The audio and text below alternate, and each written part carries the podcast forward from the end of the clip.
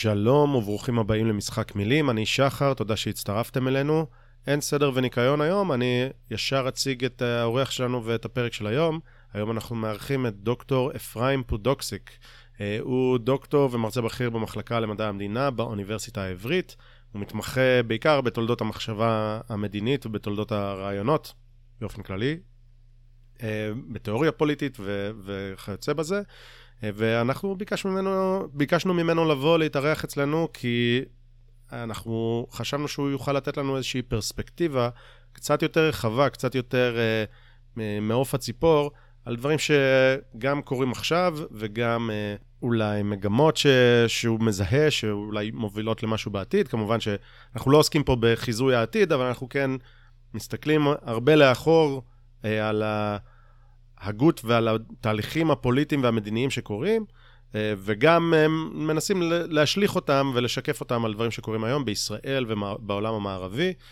אנחנו חושבים שזו הייתה שיחה מרתקת ורחבת יריעה, נגע... עברנו מנושא לנושא אה, די בשטף, וזה, כמו בכל השיחות מהסוג הזה, היה רק קצה קצהו של מה שרצינו ויכולנו לדבר עליו עם דוקטור פודוקסיק, אז אנחנו דבר ראשון מודים לו מאוד. בתחילת הפרק, דוקטור פודוקסיק נותן המלצות לאיך למצוא אותו ועל קורסים והמלצות שלו לחלק מ... מהדברים שהוא מלמד ושהוא מעביר, הכל זמין באינטרנט, והוא ממש מציג את זה בתחילת השיחה, והקישורים פה למטה בהערות. אנחנו מצטרפים בחום להמלצות האלה שהוא נותן, כי הסיבה שרצינו לדבר איתו זה כי אנחנו נתקלנו באותה, באותן הרצאות, וזה פשוט אה, אה, מעורר תיאבון. הרעב, ש... הרעב לתוכן מהסוג הזה הוא אמיתי, ואנחנו אה, ממש נהנים ונהנינו ונמשיך ליהנות מכל התוכן הזה, אה, רק, ש... רק שימשיך.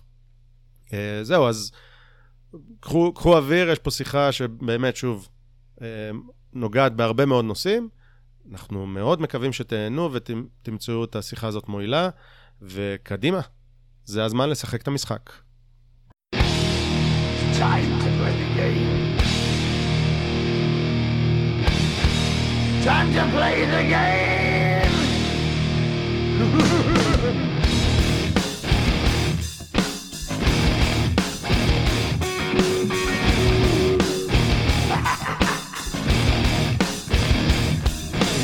all about the game and how you play it. All about control. And if you can take it, all about your debt. And if you can pay it, it's all about pay. And who's gonna make it? שלום וברוכים הבאים למשחק מילים, אני שחר ואיתי כרגיל זוהר, אהלן זוהר. שלום. שלום שלום. אני בסדר גמור. אני מזכיר שזה הפודקאסט שבו אתה ואני מנסים להישמע יותר חכמים ממה שאנחנו ולא מצליחים. פשוט לא מצליחים. שאם תחשוב על זה, זוהר, אפשר לפרש את זה לשני הכיוונים. אה, אז כן. היום, היום אני חושב שאנחנו ממש ננסה להישמע חכמים, כי הבאנו אורח מאוד חכם ומלומד שיספר לנו הרבה, וננסה לשמור, אה, לשמור על הקצב, לשמור איתו. אה, אז נציג את דוקטור אפרים פודוקסיק, שלום לך. שלום רב. מרצה בכיר באוניברסיטה העברית ועוד, אבל ניתן לך להציג את עצמך כמה דקות, ומשם נזרום לשיחה. Uh, טוב, uh, שמי אפרים פדוקסיק כאמור, ואני מלמד uh, במחלקה למדעי המדינה באוניברסיטה העברית, uh, ואני מתמחה uh, במיוחד בתחום של uh, תולדות המחשבה המדינית, זה תחום מאוד חשוב. Uh, בחקר של הפוליטיקה, ואני מלמד אה, מחשבה מדינית אה, במאה ה-18, 19 ו-20, ובמסגרת ההוראה שלי אני גם מלמד כמה קורסים על ההיסטוריה הכללית שקשורה לפוליטיקה המודרנית, וזה בעצם מה שאני אה, עוסק בו בחיי המקצועיים, ואני גר בירושלים. יפה. אז מצוין. אולי כן. אני... אולי אני גם אגיד לטובת המאזינים שלאחרונה התחלתי להעלות את הרצאותיי שהעברתי באוניברסיטה לערוץ שלי ביוטיוב, ששם אפשר למצוא את כל ההרצאות שלי שהעליתי, uh, ואני ממליץ על שלושה קורסים, קורס אחד נקרא מבוא היסטורי לפוליטיקה בת זמננו, קורס אחר נקרא הטרור האדום, והקורס השלישי נקרא מחשבה מדינית מודרנית. אני גם בהדרגה מעביר את ההרצאות האלה לפורמט של פודקאסט, אני פתחתי ערוץ פודקאסט שאפשר למצוא אותו, זה הערוץ נקרא פודוקסיק הרצאות ושיחות, עדיין לא כל ההרצאות נמצאות שם, אבל גם בהמשך כולן יועלו, זאת אומרת אפשר להקשיב לי גם ביוטיוב וגם בפודקאסט. אוקיי, ביוטיוב זה עם הוידאו, ומן הסתם באודיו זה עם האודיו, אני צרכן של האודיו. כן. ברצף. איך שמי שמעדיף, יש אנשים שונים מעדיפים סוגים שונים של... ואני אומר שזה פשוט מדהים שיש גישה כל כך קלה ונוחה לתוכן כזה,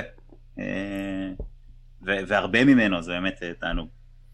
אני חשבתי שזה אחת, בעצם אחת התרומות שאני יכול לעשות לקהל הישראלי, להנגיש לקהל הישראלי את ההרצאות האלה בשפה העברית.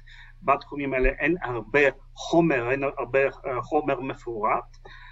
ואני חושב שזה בעצם אחד התפקידים של האקדמיה, להנגיש דברים כאלה לציבור הרחב. אגב, שלא בהכרח תמיד קיימת חפיפה בין נושא, נושא ההוראה, למשל לסטודנטים ספציפיים שנמצאים פיזית באוניברסיטה. לפעמים יש אנשים שנרשמים בקורס ופחות מתעניינים בחומרים שאני מלמד, ולעומת זאת יש אנשים מחוץ לאוניברסיטה, או סטודנטים שהם לא נרשמו למחלקה שלי, שמאוד מתעניינים בנושאים האלה, ואני חושב שחבל, חבל לא, לא לתת להם את האפשרות uh, ללמוד uh, את החומר שאני מעביר. כן, זה בהחלט גם משהו שמאוד חסר ברמות שמתחת לאוניברסיטה, ההגות המדינית או הפילוסופיה של המחשבה המדינית. ותקן אותי אם אני טועה, אני חושב שגם הרבה מהדברים, או חלק לא מבוטל מה, מהספרות הזאת, לא מתורגם, נכון? זה נכון, כי רוב הדברים לא תורגמו. בסופו של דבר, עברית היא שפה שאין לה תפוצה גדולה בעולם. בסופו של דבר מדובר בכמה מיליוני בני אדם שמדברים וקוראים את השפה הזאת. ומטבע הדברים, כאשר מדובר בשפה שהיא לא נפוצה, אז זה לא כל כך סביר שרוב האוצרות של התרבות העולמית יתורגמו לשפה שלנו. אם כי צריך לומר שבהשוואה לתרבויות קטנות אחרות, דווקא אצלנו מפעל התרגומים הוא די ענף ומפותח, אבל לא כמובן, לא בהיקפים שמאפשרים הבנה עמוקה של הנושאים האלה, ואז אנחנו כמובן זקוקים לידע של שפות, שפות תרבות גדולות, כמו אנגלית, צרפתית, גרמנית. אני, אני תמיד מתרשם, אה, להבדיל, מכמה ויקיפדיה בעברית הוא, הוא uh, מפורט. כאילו, אני תמיד הולך לאיזה ערכים איזוטריים כאלה באנגלית, ואני רואה שיש איזה שלושה תרגומים, אחד מהם זה עברית כמעט תמיד, זה באמת מרשים אותי. זה בוודאי, זה מרשים. אבל תמיד צריך uh, להתייחס לזה בזהירות uh, ולקחת בחשבון שיש הרבה דברים שלא תורגמו. תמיד uh, כל בן אדם שהוא uh, צמא לידע, הוא תמיד צריך uh, לבוא מתוך הנחת היסוד של הבורות, מתוך הנחת היסוד שהוא לא יודע. אפילו אם נראה לו שהוא יודע, זה בדרך כלל אשליה. אוקיי, okay, נראה לי שזה מעבר uh, מצוין לנושאים שרצינו לדבר עליהם היום, uh, הכל תחת הכותרת של uh, תחום ההתמחות שלך, של הגות מדינית ומחשבה מדינית. בשבילנו הטריגר לפנות אליך, כי אתה על הרדאר שלנו כבר זמן מה עם ההרצאות, אבל הטריגר לפנות היה אה, העובדה שחלק מהמיתוג של ההפגנות שקורות עכשיו, אנחנו עכשיו בתחילת אוגוסט, אנחנו לא צריכים לדבר על ההפגנות בעד ונגד, לא שום דבר, אבל uh, המיתוג של אחת ההפגנות ב-14 ביולי הייתה של יום הבסטיליה. Mm-hmm. ועכשיו השאלה, uh, אם יום הבסטיליה זה משהו שאנחנו רוצים להידמות אליו או לא, לא משנה מאיזה צד אנחנו, ומה, או... זו, זו השאלה הצרה, אבל אם אני אפתח את זה קצת יותר רחב, המהפכה הצרפתית כמשהו רומנטי של איזה יופי העם לקח, אה, שבר את העריצות. אה, וזו איזושהי תפיסה שאני חושב שדי של, שלטת. אני מכיר כמה אנשים קרובים אליי ש, שדי משוכנעים בזה, אבל, אבל לא בטוח שזה בדיוק ככה. אה, אז אני, אני לא יודע אם אתה, אם אתה בכלל חשת את, אותה, את אותו דבר כשהיה את המיתוג הזה בהפגנה של 14 ביולי, או איך אתה מגיב למה ש... שאמרתי עכשיו, לטריגר הזה? כן, המיתוג הזה היה, היה קיים, אבל המיתוג הזה חוזר על עצמו כל הזמן, כי למילה מהפכה בחוגים מסוימים יש מעין קונוטציה רומנטית, כפי שאמרת, וזה בפני עצמו דבר שצריך לעורר בנו איזושהי מחשבה, כי הרי זה לומר שמהפכה ככזו, זה דבר על הכיפק, דבר שאנחנו צריכים לשאוף אליו, זה כמו לומר, או ניתוח, ניתוח רפואי זה דבר שאנחנו ממש רוצים לעבור את הניתוח הרפואי.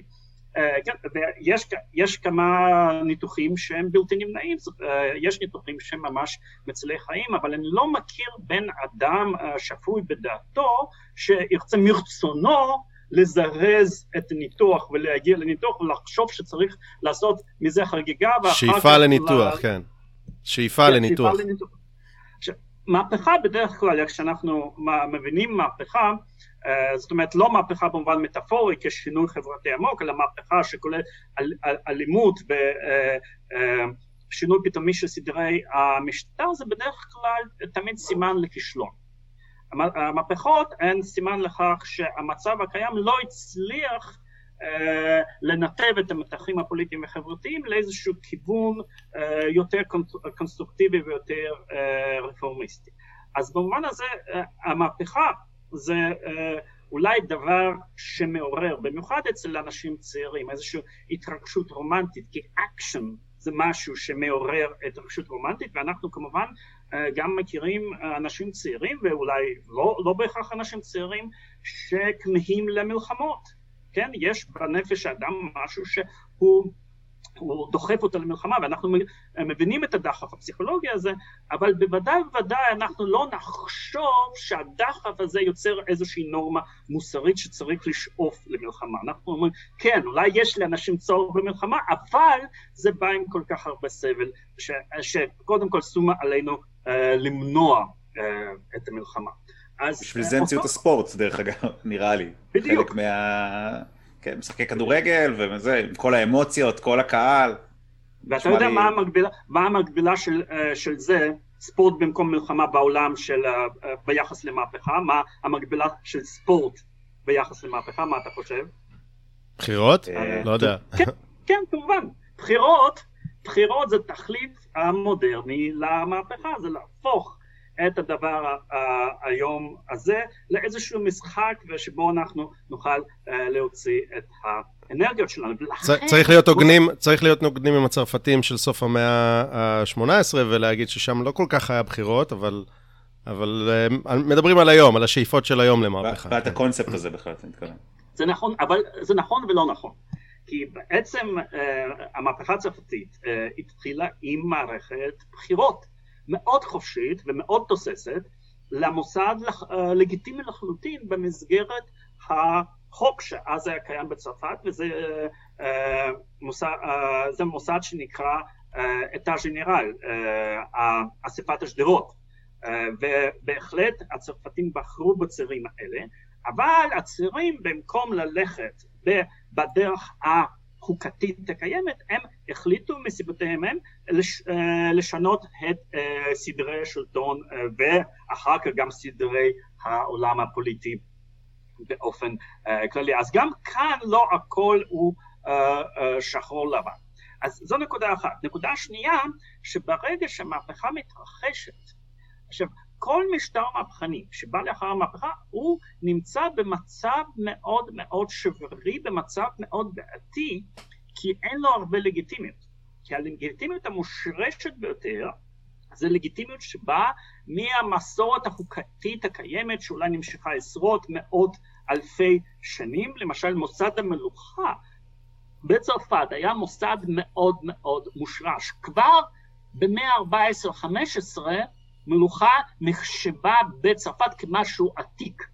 אנחנו עכשיו חושבים על מאה 14-15 כעידן עתיק, אבל שם הם כבר חשבו שמלוכה זה בא משהו מהעולם עתיק, זאת אומרת המלך מלך צרפת, איך שאנחנו מחשבים אותם היום, הוא הראשון הוא מסוף מאה, uh, מסוף מאה עשירית. Uh, ואז בעצם למעשה אותה שש, uh, שושלת עם, עם, עם כל מיני ענפים ושמות משפחה קצת שונים לאורך תקופות uh, uh, שונות.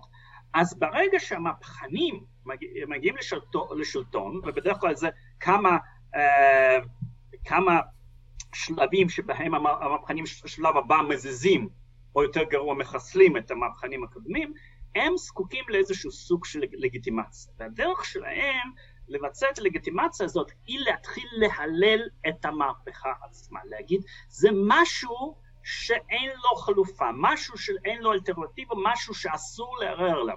אפשר להתווכח פה ושם, אבל הניסיון להפוך את המהפכה למשהו שהוא קדוש, זה בעצם דרך של שלטון חדש איכשהו לבסס את הלגיטימציה שלו, ובדרך כלל מה שאנחנו... זה אתה אומר מבפנים החוצה? כלומר, מעושי המהפכה אל הקהל, הם אומרים אי אפשר לערער, או אתה אומר גם כלפי, מבחוץ, או כדי, כדי לתת לגיטימציה למצב, כלומר, אנשים שלא היו פעילים במהפכה, הם עדיין אומרים לא נערער כדי שתהיה לגיטימציה, מה, או שזה עובד לשני הכיוונים. לא יודע אם השאלה שלי הייתה ברורה. אני חושב שזו דינמיקה די כאוטית, אבל בסופו של דבר אנשים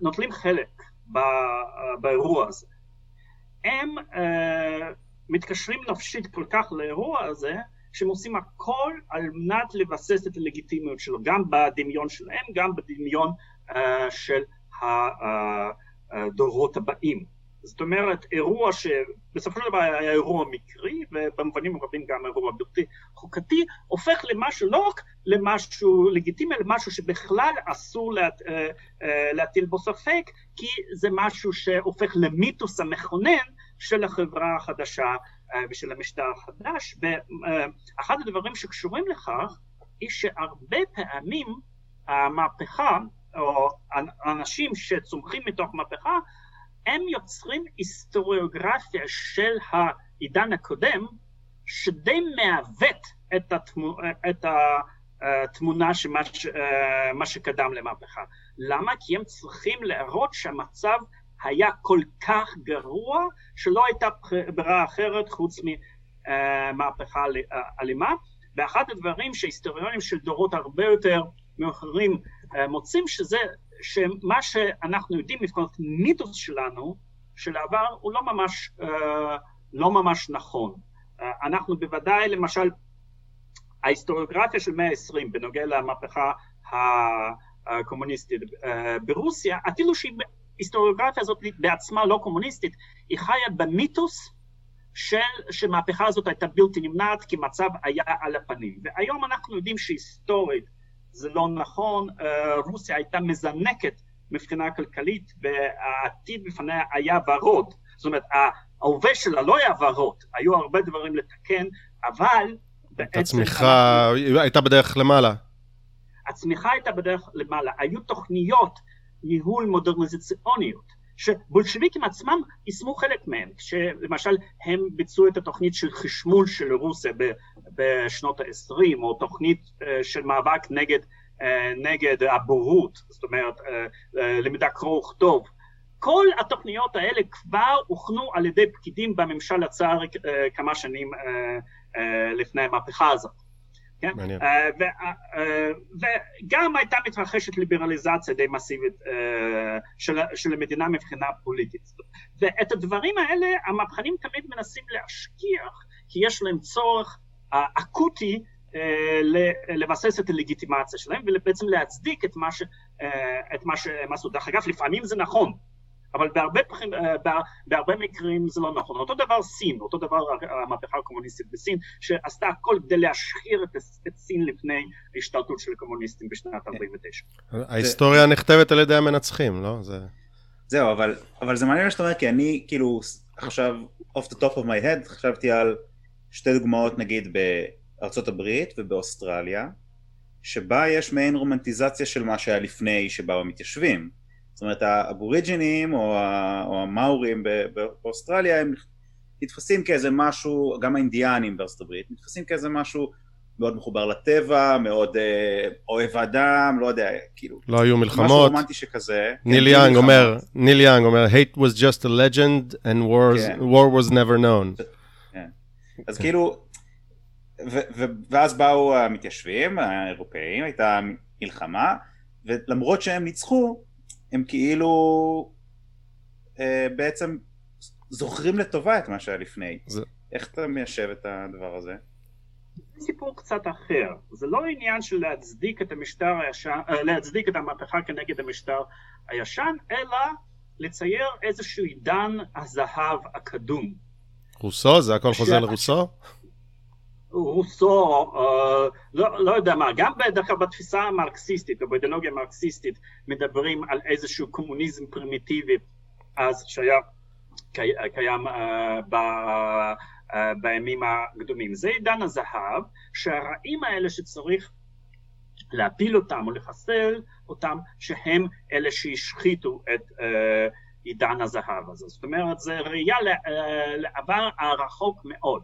אבל מצד שני, טוב שאתה הבאת את הדוגמה של נניח אמריקה והמהפכה האמריקאית, כי אני אולי ארצה קצת, אה, אה, קצת לערער את אה, אותם מיסטוסים שיש גם לגבי המהפכה האמריקאית. אנחנו הרי אה, רגילים לומר, אוקיי, מהפכה צרפתית, אה, אה, התלוו להרבה מאוד מעשי פשע, רצח, שוד, דיקטטורה, אבל המהפכה האמריקאית הייתה יוצאת דופן, הייתה מהפכה ליברלית למען זכויות וכולי וכולי, וחלק מהדברים האלה אכן אה, נכונים, בוודאי שהמהפכה האמריקאית היא אה, עדיפה במובן הזה על, על המהפכה הצרפתית. אבל שוב, כשאנחנו מסתכלים על, uh, על ההיסטוריה של, של המרד נגד בריטניה ושל המהפכה איך שהתרחשה, כהיסטוריונים, אני, אה, בוא נאמר, אה, קצת קשה לי לסמפד גם את המהפכה האמריקאית, כי היא אה, התרחשה או היא הונעה מתוך איזשהו סוג של פנאטיות מעין סקטנטית של אנשים שבסופו של דבר מצטרים כאנשים מטורפים. בסופו של דבר המשטר הבריטי במושבות האמריקאיות היה מש, uh, המשטר המתון ביותר uh, שאפשר לדמיין. ואותה, uh, ואותו אירוע מפורסם, המיתוס המכונן של המהפכה האמריקאית, שזה מסיבת התה. שהרי האירוניה של כל הסיפור הזה הוא שבעצם המרד הזה, או המעשה הזה של מסיבת התה, פרץ בתגובה לוויתור ויתור של בריטניה למתיישבים. בוא רגע, כן, בוא ניתן את הרקע. היה, אתה תתקן אותי איפה שאני לא מדייק. אוקיי. אה, היה ניסיון למסות את המושבות האמריקאיות על ידי, אה, על ידי המלוכה, על ידי הבריטים. האמריקאים אמרו, או אנשי המושבות האמריקאיות אמרו, אין מיסוי בלי ייצוג, אנחנו לא יכולים להצביע לפרלמנט לצורך העניין, אז מה פתאום אנחנו נשלם מיסים? אה, וסירבו לשלם, אז הבריטים עשו כל מיני פוילשטיקים, ואמרו, אוקיי, אז לא מס הכנסה, אלא, אני, אני אקרא לזה מע"מ, כן? אה, אה, מיסים עקיפים על מוצרים מסוימים, לדוגמה תה, תה יעלה הרבה יותר, הנה, וזה ילך כמס. כל מיני דברים כאלה, ואז בעצם מרד צרכנים על, על תה הפך למסיבת התה בנמל בוסטון, ושם בעצם פוצצו ספינה, תזכיר לי? לא, פשוט... פשוט שפכו את התה. זרקו את, זרקו את התה לים. אוקיי. עשו מהאוקיינוס תה. כן, וזה מיתוס, מיתוס של אה, מרד נגד עריצות. כן, זה מיתוס, אבל זה, זה, עוד יותר, זה עוד יותר מצחיק מזה, כי הרי כל, כל הסיפור הזה עם המיסים שבריטניה, או הפרלמנט הבריטי חוקק, הוא חוקק אותם ב-1767, וממש הייתה התנגדות עזה כנגד המיסים האלה, שהם, שהם בעצם מיסים עקיפים, כולם היו על כל מיני מוצרים.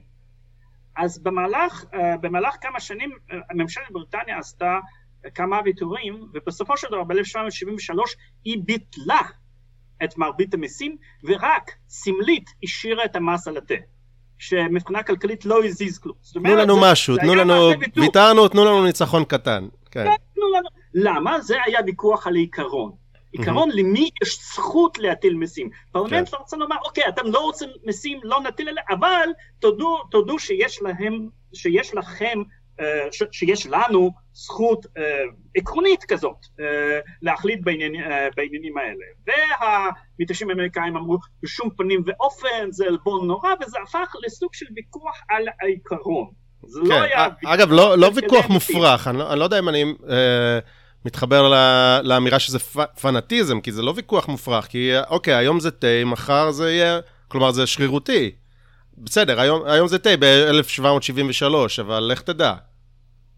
אה, זה, זה, זו טענה של מדרון חלקלק, כן. אבל, ולפעמים הטענה של מדרון חלקלק אה, עובדת, אבל היו הרי משאבות בריטיות שלא הלכו בדרך כזאת, ומה קרה איתם? אוסטרליה, קנדה, ניו זילנד, כל אלה שלא פרשו מהאימפריה הבריטית. האם זה הביא למדרון חלקלק של העריצות? עכשיו, שוב, כאשר אנחנו... רגע, אבל תסכים אנחנו... איתי שיש הבדל באופי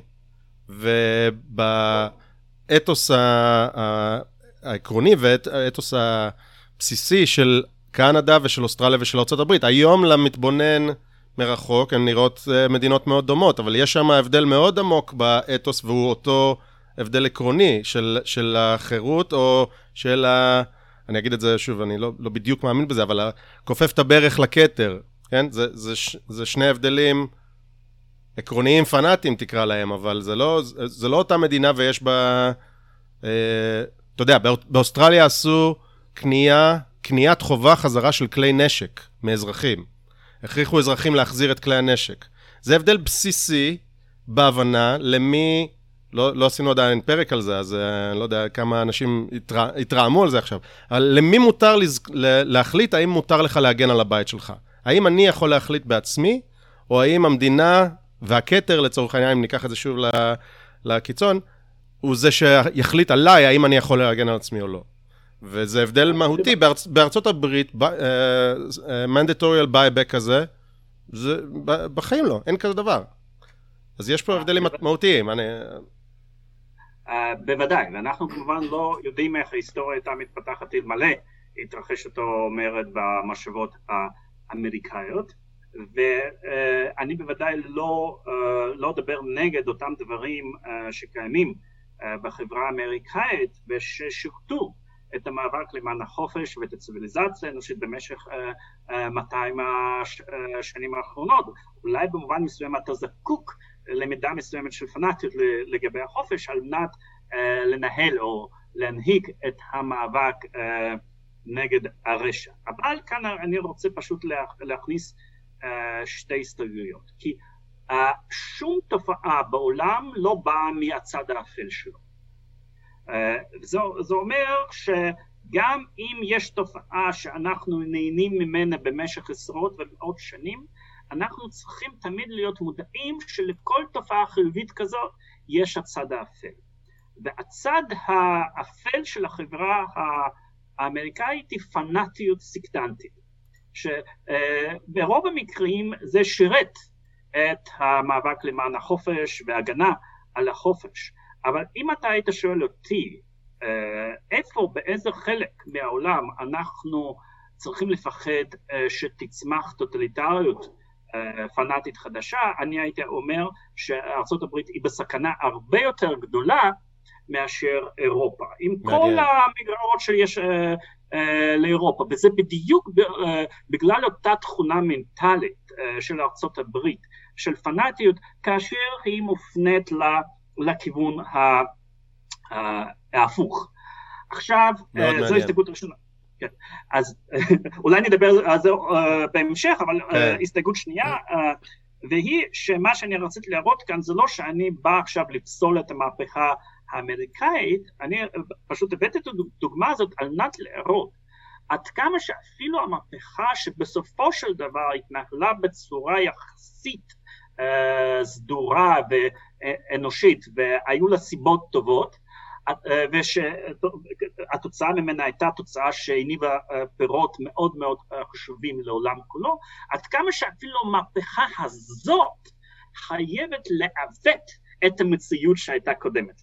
כי בסופו של דבר המשטר הבריטי, השליטה הבריטית על המושבות האמריקאיות במאה ה-18 לא הייתה עריצית, ומבחינת הבריטים, איך שהם הסתכלו על אמריקאים במאה ה-18, הם לא, לא הבינו אותם. זו הייתה אי, אי הבנה הדדית. ש... היו כאן שתי קבוצות uh, של אנשים שלא הבינו זו את זו, והבריטים לא, היו, לא הבינו מה, מה האנשים האלה רוצים, מה, מה חסר? להם. כן, מה, מה ההתעקשות הטיפשית הזו, אה, הזאת על העיקרון? זאת אומרת, אני לוקח את, את המקרה הכי, שמדבר הכי לטובת המהפכה, ואני אומר, גם שם היו מגרעות, וגם זה פגע גם בתפיסה ההיסטורית שלנו. אז מה, מה נאמר כבר על מקרים הרבה יותר מובהקים של בעייתיות המהפכנית אה, כאשר אנחנו מדברים על, צרפת, או מדינות הרבה פחות אה, מפותחות מצרפת. כמובן שאפשר לקחת את ההבחנה הזאת הביתה ולהסתכל על 48 ועל הציור של המשטר הבריטי. קשה לנו להגיד היום על המנדט הבריטי. כמה, אתה יודע, יש, יש נרטיבים של uh, חסמו uh, מעפילים וזה, שאני מן הסתם uh, סימפטי אליהם ו- ו- וחושב שבמידה רבה הם האמת או קרובים מאוד לאמת, אבל אני עדיין צריך לשים גרגר מלח, כי גם פה הייתה מהפכה בצורה כזאת או אחרת, וגם פה צריך עכשיו לבנות את הנרטיב. אז, אז הערה שרציתי להגיד על זה, זה שיש איזושהי תפיסה בעיניי שהיא שגויה, שאנשים חושבים שדת דורשת איזשהו, איזושהי ישות אלוהית. ואני טוען שלא, ישות אלוהית זה רק סוג אחד לצורך העניין, או רק... אה, איזשהו ביטוי של דת באופן כללי, אבל דת זה מקום שבו אתה לא צריך, שאסור לך לפקפק, יש, יש אמת, ואסור לפקפק, ואתה יודע, מי שלא מיושר עם האמת יוצא החוצה, והמהפכות האלה דורשות דת, אה, ואלוהים ממש לא חייב להיות שם. אה, אז, ו, וזה מתקשר גם לעיצוב הנרטיב לאחור. אני חושב שזה מעניין. אז אה, לא יודע, אני, אני חושב ש, ש, שדת זו איזושהי מילת מפתח בנושא הזה, כן. דוגמטיות אה, אולי.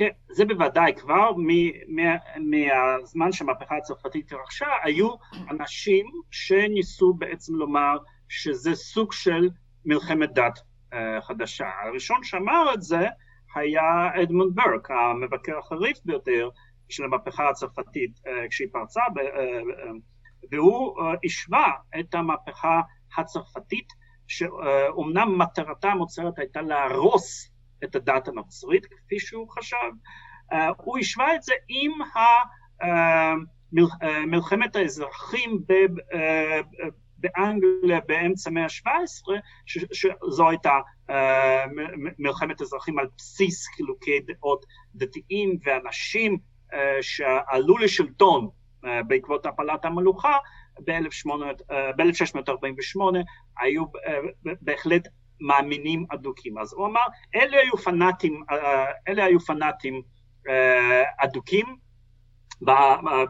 במהפכה האנגלית, וגם כאן במהפכה הצרפתית זה אותה, או, או, אותו סוג של פנאטיות. אבל אולי הייתי רק מתקן אותך בעניין אחד, זו שאלה מעניינת עד כמה שהאידיאולוגיה של המהפכה, או יש כאלה שמדברים על קומוניזם כסוג של דת, אני חושב שזה אה, ויכוח מעין סכולסטי, מעין אה, ריק מתוכן. מה שאני חושב אה, נכון כאן, שיש איזושהי תופעה פסיכולוגית ש, שמשותפת לתנועות כאלה, בין הן דוגלות בדת איך שאנחנו מבינים אותה, או באיזושהי אידיאולוגיה, אידיאולוגיה אחרת, איזושהי צורך בקדושה, בנאמנות טוטאלית לאיזושהי משנה סדורה ולקדם אה, אותה בחברה ובמדינה. כן, המילה דת לכשעצמה לא מעניינת, המנטליות הזאת שדיברת, הדוגמטיות הזאת, זה מה שמעניין וזה מה שאני לפחות טוען שהוא אותו דבר, אה, אבל אוקיי. עכשיו, שמע, אני לא יודע על מה אתה מדבר. אתה ואדמונד ברק וזה, אני למדתי בבית ספר, אוקיי? בתל אביב. זה כבר היה מזמן. אבל אני למדתי בבית ספר, כשבאו להסביר לי על, אה, על הרצל, איך הוא, איך הוא התעורר, ועל אה, דרייפוס, אוקיי? שעמד למשפט. סיפרו לי שהיהודים ציפו שיתייחסו אליהם כמו שצריך, ולכן דרייפוס היה כל כך uh, טראומה עבור uh, הקהילה היהודית והרצל בפרט, כי הייתה אמנסיפציה. מאיפה באה האמנסיפציה? היא באה מהמהפכה הצרפתית. אז מה אתה וברק מדברים? המהפכה הצרפתית, היה... אה, זהו, לא הייתה אמנסיפציה לפני, יש אמנסיפציה אחרי. אגב, סתם מאמר מוסגר, זה כל מה שסיפרו לי על המהפכה הצרפתית בבית ספר, כן? שהיית, אה, הזכירו את זה כאמירת אגב, כאילו שאני אמור בתור ילד בכיתה י"א לדעת מה זה מהפכה צרפתית, או לא יודע, מעולם לא דיברו איתי על אף שם משם, אפילו לא על נפוליאון. אה, אבל, אז... אבל בסדר, אבל הסבירו לי שאמנסיפציה, שווה, או מהפכה צרפתית שווה אמנסיפציה, קדימה, להרצל ולציונות. אז אתה בכלל סתם, לא יודע מה, מה זה המשקפיים האלה שאתה שם. לא מבין את זה. אז, אז אה, זו נקודה חשובה שאתה מעלה, וחשוב לי להעיר באופן כללי על החינוך אה, אצלנו. אני חושב אה, שאחת הבעיות שאיך שמלמדים את ההיסטוריה אצלנו, היא שהן גוזרות את הקטעים שאיכשהו קשורים לסיפור של העם היהודי, יוצרים היסטוריה של העם היהודי, ולכל שאר אה, היסטוריה מתייחסים כמעין אה, דבר אגבי, שאם הוא רלוונטי. כן.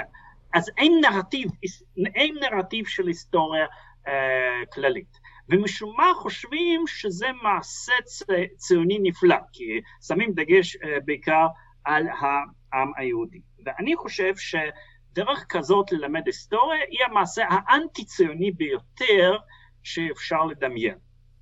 והסיבה היא כזאת, אה, ציונות לא צמחה סתם ככה, ציונות הייתה חלק אינטגרלי מהתרחשויות של ההיסטוריה העולמית הכללית. ואף אחד לא יכול להבין את הרציונל ואת המשמעות ואת הכוח בציונות בלי לדעת את הנרטיב ההיסטורי הכולל. זאת אומרת, על ידי זה שמתמקדים רק בהיבט היהודי, בעצם מונעים מילדי ישראל את אפשרות להשתכנע בצדקת הציונות. כי הם לא מכירים את הנרטיב, הם לא מכירים את, ה, אה, את ההיסטוריה העולמית, את ההיסטוריה האירופאית. אז זה, אה, זה קערת הגל. ו, אה, ואם נעבור עכשיו למהפכה צרפתית, אני חושב שאחד התרומות שאני מקווה שאני עושה לצ... לקהל הישראלי זה אני קצת מספר על מה זה מהפכה צרפתית. בדרך כלל בבתי ספר באירופה זה דבר שכמובן נלמד כנושא מרכזי, אצלנו אולי פחות כך, וכאשר אני אסתכל גם על הצפיות וגם על הלייקים uh, של ההרצאות שלי, אני פתאום רואה שדווקא ההרצאה הספציפית הזאת, או בעצם זה שתי הרצאות, uh, שפשוט סוקרות את האירועים uh, של המהפכה הצרפתית, הן זוכות להכי הרבה תשומת לב ואהבה מהקהל, שפשוט כנראה שמרגיש רעב, שזה באמת סיפור מרתק וסיפור מעניין, והוא לא, לא ממש יודע מה זה. אז אני, אני חושב שהיום כמובן אנחנו לא, לא נוכל בעצם לחזור על אותן הרצאות, וכל מי שירצה יכול להקשיב להרצאות ההן, אבל אולי אני אגיד כמה דברים על בעצם אה, אה, במה מדובר? מדובר במשבר אה, שפרץ פוליטית בצרפת בשנות ה-80 של המאה ה-18, כאשר נוצר פער בין המצב החברתי והכלכלי שבה כבר המדינה הזאת הייתה קיימת למבנה הפוליטי החברתי מעמדי וראשה אה, מלוכה, אה, מלוכה אבסולוטית. אה, והמבנה הזה פשוט לא עבד כדי לפתור את המתחים הפנימיים בחברה הצרפתית. ואז היו הרבה מאוד דעות איך לשנות את המבנה הפוליטי של צרפת ואיך להביא למה שאפשר לקרוא מודרניזציה של, ה, של המבנה הפוליטי והחברתי בצרפת. אה, ולרוב האנשים, בעולם כמעט אין אנשים שמחדשים, אין, אין דבר כמעט כזה כחידוש, רוב האנשים הם מחקים משהו, מחקים ממה שהם קראו על היסטוריה של העבר, מחקים אה, ממדינות שכנות, ואז רוב האנשים חשבו שאולי צרפת צריכה להפוך למעין אנגליה. כי אה, בריטניה שדווקא התחזקה אז באירופה על חשבון צרפת היה פרלמנט, המלך היה מוגבל, היו, היו חירויות אזרח בסיסיות שלא היו קיימות בצרפת. ובשלבים הראשונים של המהפכה הצרפתית באמת יש איזשהו ניסיון לבנות משטר פרלמנטרי מלוכני יותר אה, פתוח, פתוח בצרפת. אלא באיזשהו שלב הדו, uh, כל הסיפור הזה סוטה מהמסלול שהמהפכנים בהתחלה חשבו, ואז צרפת נכנסת למערבולת של מהפכות והפיכות, אה, מלחמות אזרחים ומלחמות נגד מדינות אה, אחרות, ובסופו של דבר דיקטטורה די אכזרית. המערבולת הזאת, ה... אתה מתייחס אליה רק ב... בסוף המאה ה-18, או שאתה... אני... טוב, רגע, אני אה, אתן לך לסיים ואז אני אשאל. כן, כן. סליחה. אנחנו מדברים על ממש השנים האלה של מהפכה הצרפתית. עד נפוליאון. אה, כן, הדיקטטורה אה, היוקובינית בצרפת והטרור זה 1793 1794, זה ממש... רגע, אז בוא, אז, בוא, בוא נעשה סדר, ב-1789 מתחילה באמת, רש... או התאריך הרשמי הוא שמתחילה המהפכה, נכון? ב- ב- ביום כן, הבסטיליה זה... ה... ב-1789. ב-14 ביולי. אם, mm-hmm. אם בוחרים את זה עמוק מבחינה היסטורית, אז לפני. התאריך הנכון הוא קצת קודם, זאת אומרת, בש... התסיסה מתחילה בש... בערך ב-87. אוקיי. מה שקורה ב-89 זה מתכנסת אותה אספת שדרות שמכריזה על עצמה כאספה לאומית, אה, היא מפקיעה את רוב הסמכויות מהמלך ואומרת אני זאת, ש... אני זאת שכותבת את החוקה החדשה עבור צרפת, המלך למעשה נכנע לדרישה הזאת ואז האספה הזאת היא למעשה הריבון של צרפת שהיא תוך שנתיים כותבת את החוקה החדשה שאמורה להיות החוקה של אה, אה, מלוכה חוקתית אה, ושהיא גם מקנה זכויות, זכויות אזרח שוות ומכריזה על חירויות האזרח. אז הנה, אמנציפציה, אמרתי לך. אמנציפציה, נכון. ואז קופץ מישהו, פרלמנטר בריטי בשם אדמונד ברק, שדווקא במובנים, במושגים של אז, זה לא היו מושגים, אבל במובן, אם אנחנו נתרגם את המושגים המודרניים למושגים של אז, הוא היה סוג של פוליטיקאי שמאל מרכז בבריטניה, אה, וכולם מצפים ממנו שהוא מאוד ישמח שזה, שזה מה שקורה אה, בצרפת, 1790, והוא קופץ ואומר לא, אה, הם עושים משהו אחר לגמרי, הרבה יותר מסוכן, ואני, ואני מצפה שזה ייגמר בשפיכות דמים ובהרס של צרפת. במובן מסוים זה אכן מה שקורה.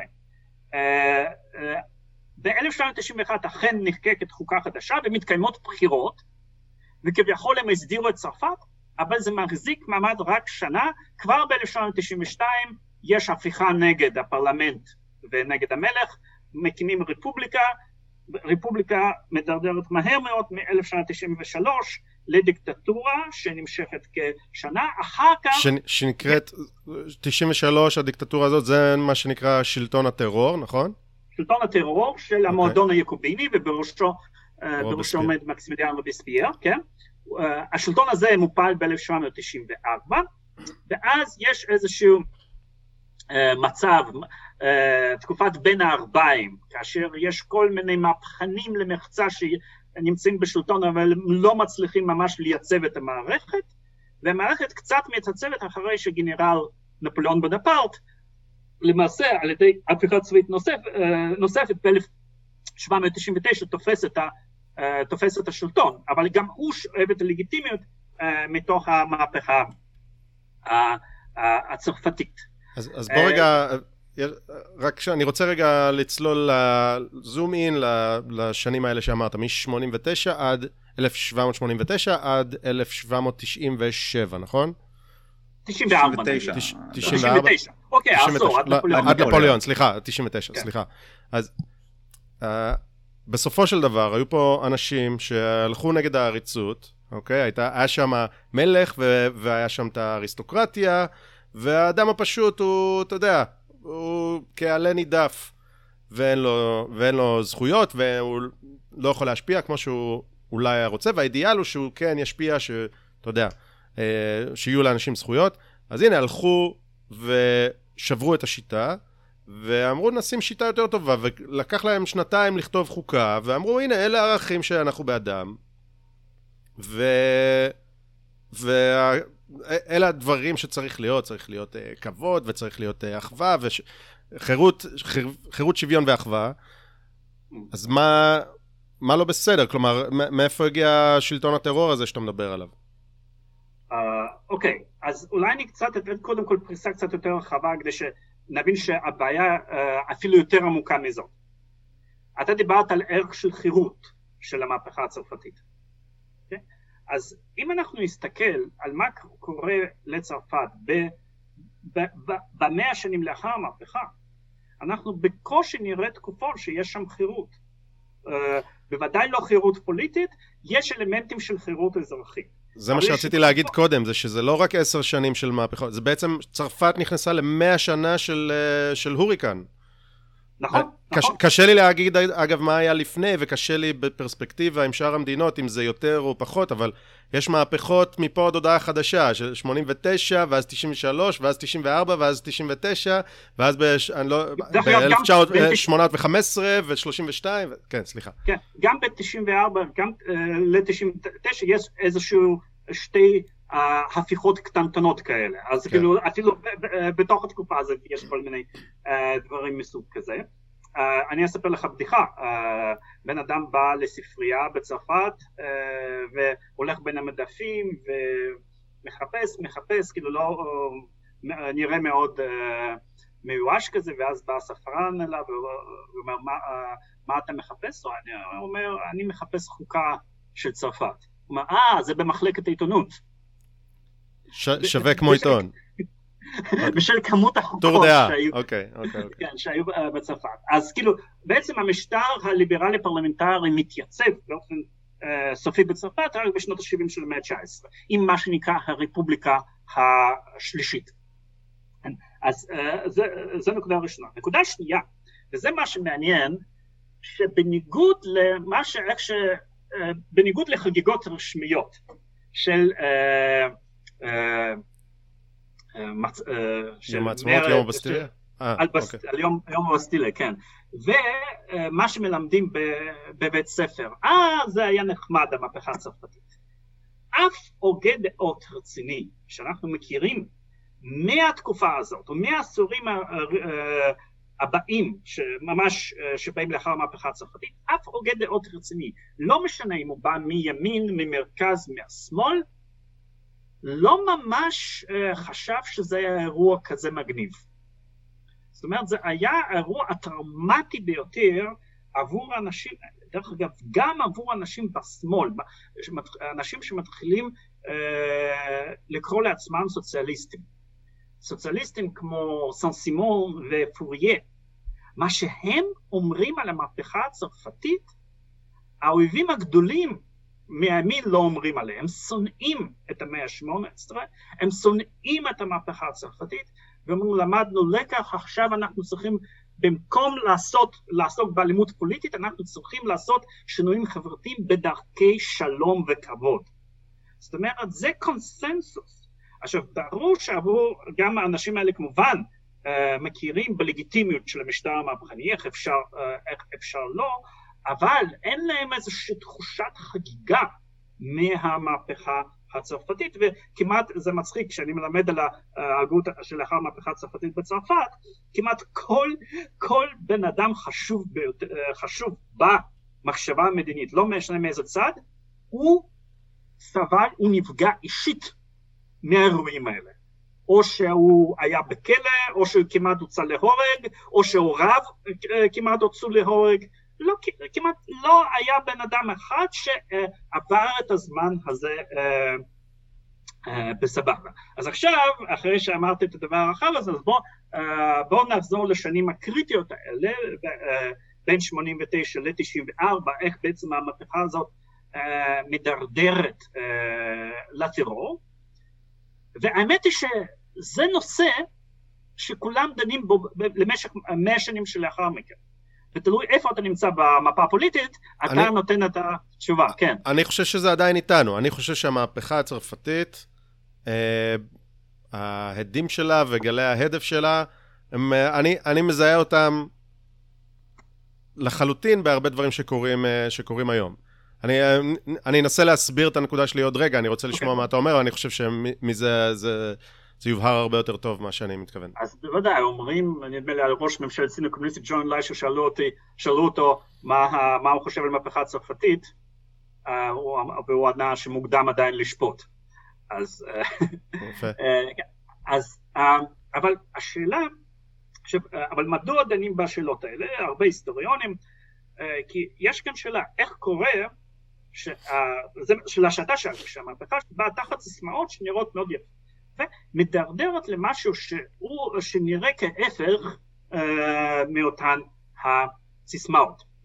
אז יש תשובות שונות ומגוונות, תלוי איפה אתה נמצא במפה הפוליטית, עד כמה אתה אוהב את המהפכה הצרפתית. יש כאלה אומרים שהכל היה סבבה, אבל זו הייתה סטייה. הגיעו אנשים רעים ועיוותו את רוח המהפכה. יש גם uh, תפיסה כזאת, יש אם רק היו נותנים לי לעמוד בראש הזה, אני הייתי עושה את זה כמו שצריך, אבל רובספייר הוא סתם היה לא הבן אדם הנכון. זה בגדול הזה. אני, אני הייתי עושה את זה טוב. כן, אני חושב שכאן דווקא אפשר לצטט, אה, אני חושב, אה, את ג'ורדן פיטרסון, שיש לי חילוקי דעות אה, אחרים איתו, אבל כאן בנקודה הזאת ממש צודק, שאומר לאותם צעירים אומרים שסוציאליזם, זה פעם היה לא סוציאליזם נכון. אז הוא אומר, טוב, זה סוג של גאוותנות. אתה בעצם כן. אומר שאתה הרבה יותר טוב מכל השאר. כל השאר לא ידעו, אבל אתה עכשיו בן אדם צעיר, בן שמוס, אתה בדיוק יודע מה צריך uh, לעשות וב, uh, ובמה הם uh, טעו. אז uh, כמובן שהיו הרבה נסיבות היסטוריות. יש אנשים שמצדיקים את מה שקרה, כי אומרים, uh, לא הייתה ברירה, תקפו את צרפת מבחוץ, הייתה צריכה להתגונן, נעשו כל מיני עיוותים, טעויות. ויש אנשים, דרך אגב, כמו אינדלברג, אומרים לא, בגרעין של, ה, בגרעין של המהפכה הצרפתית אה, היה אה, טמון משהו שהיה צריך להוביל לדבר הזה. וזה בעצם הסוג של פנאטיות המופשטת. זה סוג של uh, דברים שאתה לא מנסה לפתור בעיות קונקרטיות, ויש הרבה מאוד בעיות קונקרטיות לצרפת באותן שנים, אבל קודם כל זה משעמם ואתה עצלן, ואתה צריך לעבוד קשה כדי לפתור את הבעיות האלה, והבעיות האלה אתה תמיד צריך להגיע לפשרות, זה אף פעם לא, uh, לא כזה נקי. אתה יודע, אני אתן לך דוגמה ישראלית למשל, כדי שפשוט המאזינים יבינו, ואנחנו יודעים, יש, יש בעיה של, uh, uh, של uh, חלק משמעותי מהציבור שלא משרת בצה"ל, החרדים. אה, הפטור הגורף הזה, ב... זה בעיה מהרבה בחינות וצריך להגיע לאיזשהו הסדר חדש, ויש ניסיונות להגיע להסדר חדש, אבל תמיד יש אנשים שאומרים, או, oh, זה כל כך פשוט, פשוט בוא נגייס את כל החרדים. בוא נעשה חוק, כן, זהו. נגייס את כל החרדים וזהו, פתר את הבעיה. זאת אומרת, אה, אני, אני לא אדבר כאן דווקא, אני לא אה, אדבר כאן על הזרמים הפוליטיים, אבל לדעתי יש פוליטיקאים שאת יחסי אני כן יכול לחשוף כאן, כן, אני יכול לדבר חופשי, על פוליטיקאים ישראלים. חופשי. אה, כן, אבל אני חושב שאין פוליטיקאי יותר חלול ויותר אה, בלתי אחראי בזירה הפוליטית הישראלית מאשר יאיר לפיד. אה, וזו דוגמה, זו דוגמה איך שהוא מתייחס, ל, איך שהוא קפץ לאג'נדה הזאת של הפטור הגורף, אה, של הגיוס הגורף של, אה, אה, של החרדים. אגב, אם, אם, רק אם אני אגיב, אגיב לזה, אני חושב שזה... לא משנה אם אני מסכים בדיוק עם מה שאמרת או לא, אבל אני חושב שזאת אכזבה עצומה, כי אה, לכאורה הוא יחסית איש ספר, ויחסית, ויכול להיות שהוא אפילו מבין חלק מהדברים שאתה מדבר, ו- ומבין למה אתה תקרא לו חלול. אבל הוא לחלוטין לוקח, הוא, הוא הרבה יותר איש תקשורת מאשר אה, איש אה, עומק וזה, והוא אומר... זה פשוט פורט על המיתר של הרבה מאוד אנשים. כן, הוא, הוא לוקח את זה, עכשיו, כל הפוליטיקאים עושים את זה, לוקחים את זה, לוקחים את זה למכנה המשותף הנמוך, אבל אני, אני קצת מסכים שהוא ללא ספק לוקח את זה הרבה יותר חלול בשביל, בשביל לגרוף אה, לייקים לצורך העניין. אה, מאשר זה, וזו אכזבה עצומה, כי אני חושב שיש לו הרבה יותר כלים לצורך העניין ב, באינט... באינטלקט שלו. ברק, כן, אדמונד ברק היה בדיוק אומר שרוב האנשים האלה שעשו את המהפכה הצרפתית, גם הם היו אנשי ספר בסופו של דבר. זה לא עזר להם כל עוד אתה עצלן מבחינת מקצוע של פוליטיקאי. אוקיי. Okay. והרבה אנשי ספר הם אנשים עצלנים. הם חושבים, אה, ah, אני מצאתי את הנוסחה הפשוטה ביותר, זה לא צודק, זה לא שווה שיש כאלה שלא משרתים, אז מה עושים? ישר מגייסים את כולם ומכוננים את השוויון. כאשר אני חושב שכל ישראלי משורה, לא משנה מאיזה מפה פוליטית, יודע בתוך ליבו מצוין שאין שום סיכוי שרוב החרדים ישרתו בצה"ל בשנים הבאות. זאת אומרת, זה תוכנית, זו תוכנית שהיא תוכנית אה, של סיסמאות מופשטות, ולא תוכנית שבאה אה, לפתור איזושהי, איזושהי סוגיה של הסדר היום. ולכן אני חושב ש... אז זו דוגמה למשל לביקורת של אדמונד ברק על, על הסגנון של איך, איך עשו את המהפכה הזאת. זאת אומרת, במקום לטפל בסוגיות הבוערות על הפרק, נכנסו לדיונים מופשטים שנראים עבור אנשי ספר יפים מאוד ואלגנטיים מאוד, אבל הם לא מתאימים בצורה נאותה למציאות החברתית, הכלכלית הקיימת. עכשיו, ו... אגב, אתה יודע, איינשטיין, איינשטיין אמר שתיאוריה מדעית צריכה להיות הכי פשוטה שניתן, אבל לא פשוטה יותר. השאלה היא עד כמה אתה... מה זה פשוטה ועד כמה אתה יכול... לא, בדיוק. אז, אז הכי פשוטה כן. שניתן, ומה שאתה אומר זה שיש הרבה אנשים שחושבים שיש כפתור קסם, וזה לכן הכי פשוט שניתן. והנה, בוא נפעיל את זה, ו- וכאילו, אתה יודע, אני אינטלקטואל, אני עושה מה שאיינשטיין אומר, אבל, אבל, זה, אבל שוכחים את החלק השני, שאיינשטיין אמר, לא פשוטה יותר, כלומר, לא יותר פשוטה ממה שניתן, ואתה אומר, זה בעצם לא, הכפתור קסם הזה לא עובד, אתה מנסה לעשות משהו פשוט מדי. וזה לא יעבוד. אה, אני אה, כן, אנסה אבל שנייה... כאילו, רק שנייה, אה, אני פשוט אמשיך ואז נבוא לך. אני חושב שמה הנזק בזה? הנזק בזה שבדרך כלל הדברים האלה והפתרונות האלה, ברגע שאתה מנסה לחוקק אותם, ליישם אותם, הם מדרדרים את המצב. שאתה לא עושה דברים בזהירות. עכשיו, ברגע שהמצב מתחיל להידרדר, אבל אתה, אתה עדיין בראש שיש תמיד פתרון טוב ואלגנטי, אז אתה, כמו שאומרים באנגלית, דאבל דאון. על הידרדרות אתה עוד יותר מקצין את, את, את המחשבה המופשטת שלך. זאת אומרת, התפיסות של המהפכנים בצרפת ב-89' הביאו בסופו של דבר להחלטות כלכליות פגומות, מכיוון שלמשל במקום להגיע להסדר עם הכנסייה הקתולית, הם אמרו, או, oh, הם ראו בכניסה הקתולית כמו שהיום רואים את החרדים. אז בואו נפקיע את הרכוש שלהם, את הקרקעות שלהם, ונמשכן אותם. תוצאה, כדי לכסות את הגירעון, התוצאה הייתה שפשוט זה הזניק את האינפלציה ודרדר את המצב הכלכלי.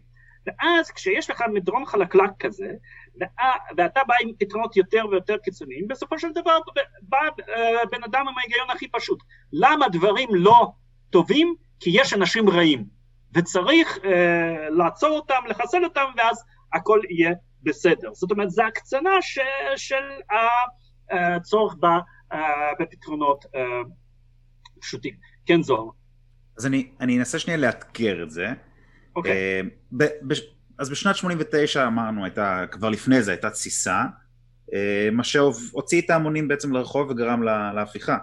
אבל אולי, אולי עצם התסיסה נבעה בגלל שפנו אל המחנה המשותף הנמוך ביותר, הייתה בגלל שפרטו להם על המיתר הזה, שלחצו להם על הכפתור, ובלי בלי בעצם זה לא הייתה את התנופה לבצע את ההפיכה. זאת אומרת, דוגמה שנותנים היום תמיד זה מדברים על אה, בנימין נתניהו בתור אה, שר האוצר בתור 2003, הוא עשה דברים קשים, אה, אבל זה הדברים הנכונים. לא היו פופולריים, אבל הדברים הנכונים. אבל הוא כבר היה בתפקיד מפתח. זאת אומרת, היה לו, היה לו את היכולת לעשות את זה. ויכול להיות שבלי ה... אה, בלי אותה דחיפה פופוליסטית, חלולה אני אקרא לה, לא היה לאנשים את הכוח לעשות את ההפיכה בשנת 700, אה, 1789, לא? טוב, שמע, זה קצת uh, סיפור מורכב, ומי אשם שם בדינמיקה הזאת, ואני לא רוצה כרגע להיכנס לכל הדקויות של הוויכוח מי טעה באיזה, uh, באיזה נקודה ואיך. אבל uh, בוא, uh, בוא נאמר כך, uh, לא הייתה תנועה רחבה כזאת, שפתאום כל ההמונים באו וביצעו את המהפכה, בדרך כלל מהפכות לא מבוצעות על ידי המונים.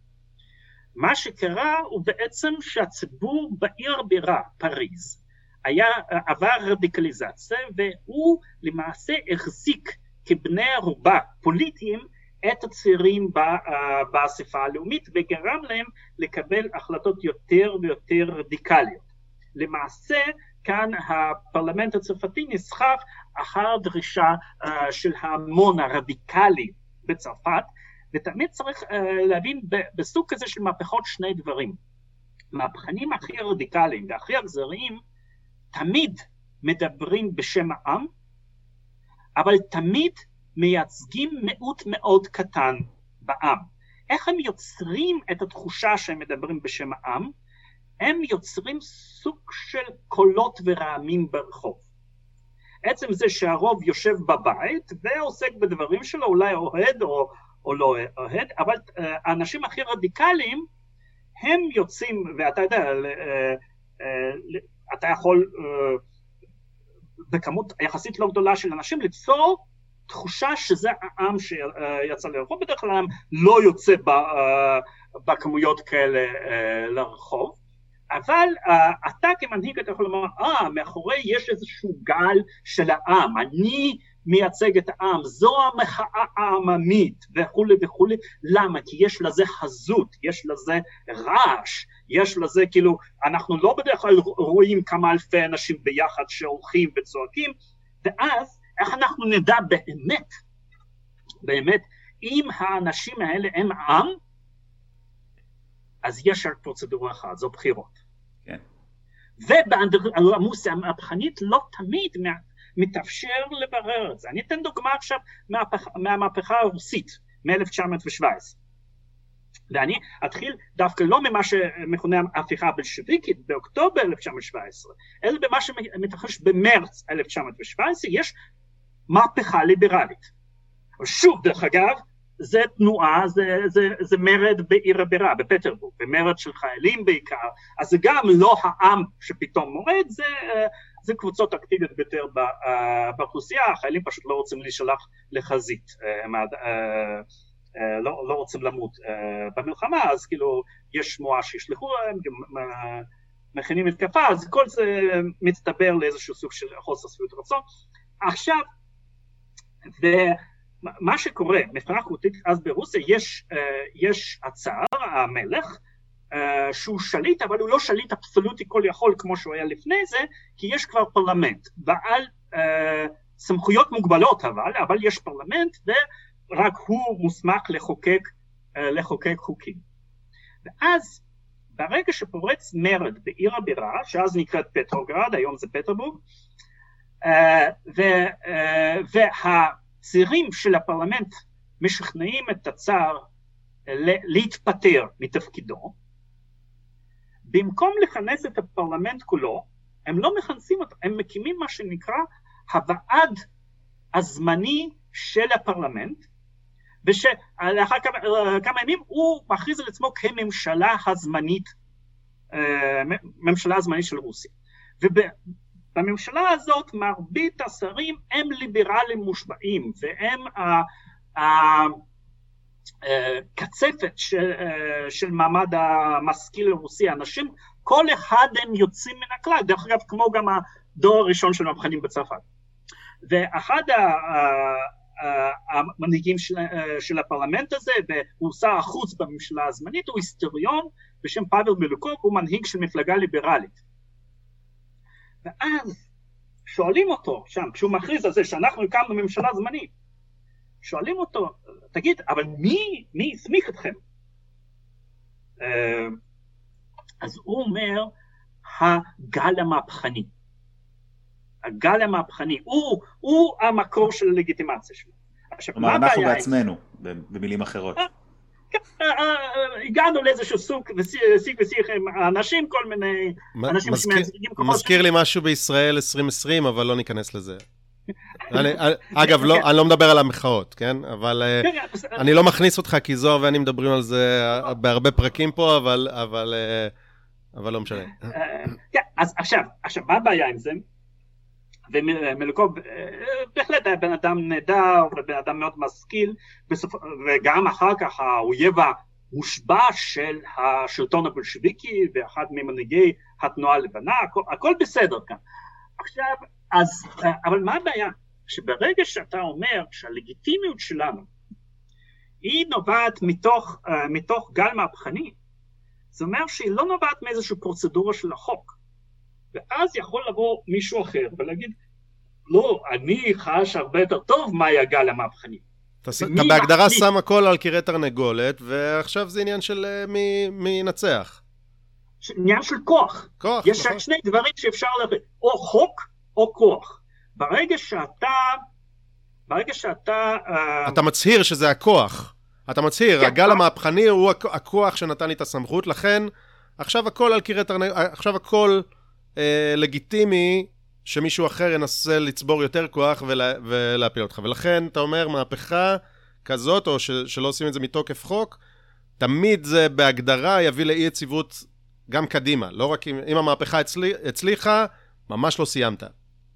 נכון, כי ברגע שאתה אומר שהפרוצדורה היא לא לגיטימית, תמיד, אז אין לך קנה מידע. מי, מי הקובע? מה, uh, מה הדבר הנכון? Uh, ודרך אגב, לכן, ושוב אני חוזר למשל לאדמונד ברק, שאני חושב שהוא טעה בהרבה uh, מהבנות שלו לגבי מה התרחש בצרפת, הוא, הוא לא היה ממש בתוך העניינים, אבל יש לו כמה הברקות מעניינות, והוא אומר, כשאתה מהפכן אחראי ואתה חייב לעשות מהפכה, ומהפכה זה תמיד נגד החוק, הדבר הראשון שאתה מנסה לעשות זה לבנות את המערכת הפרוצדורלית החוקתית מחדש.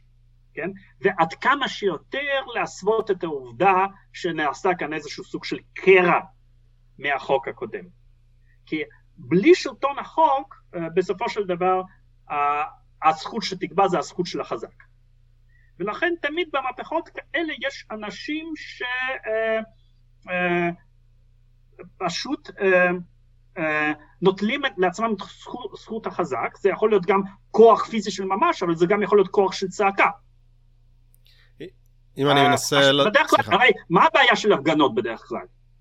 שבדרך כלל זה נותן יתרון למי שיודע לצעוק יותר טוב.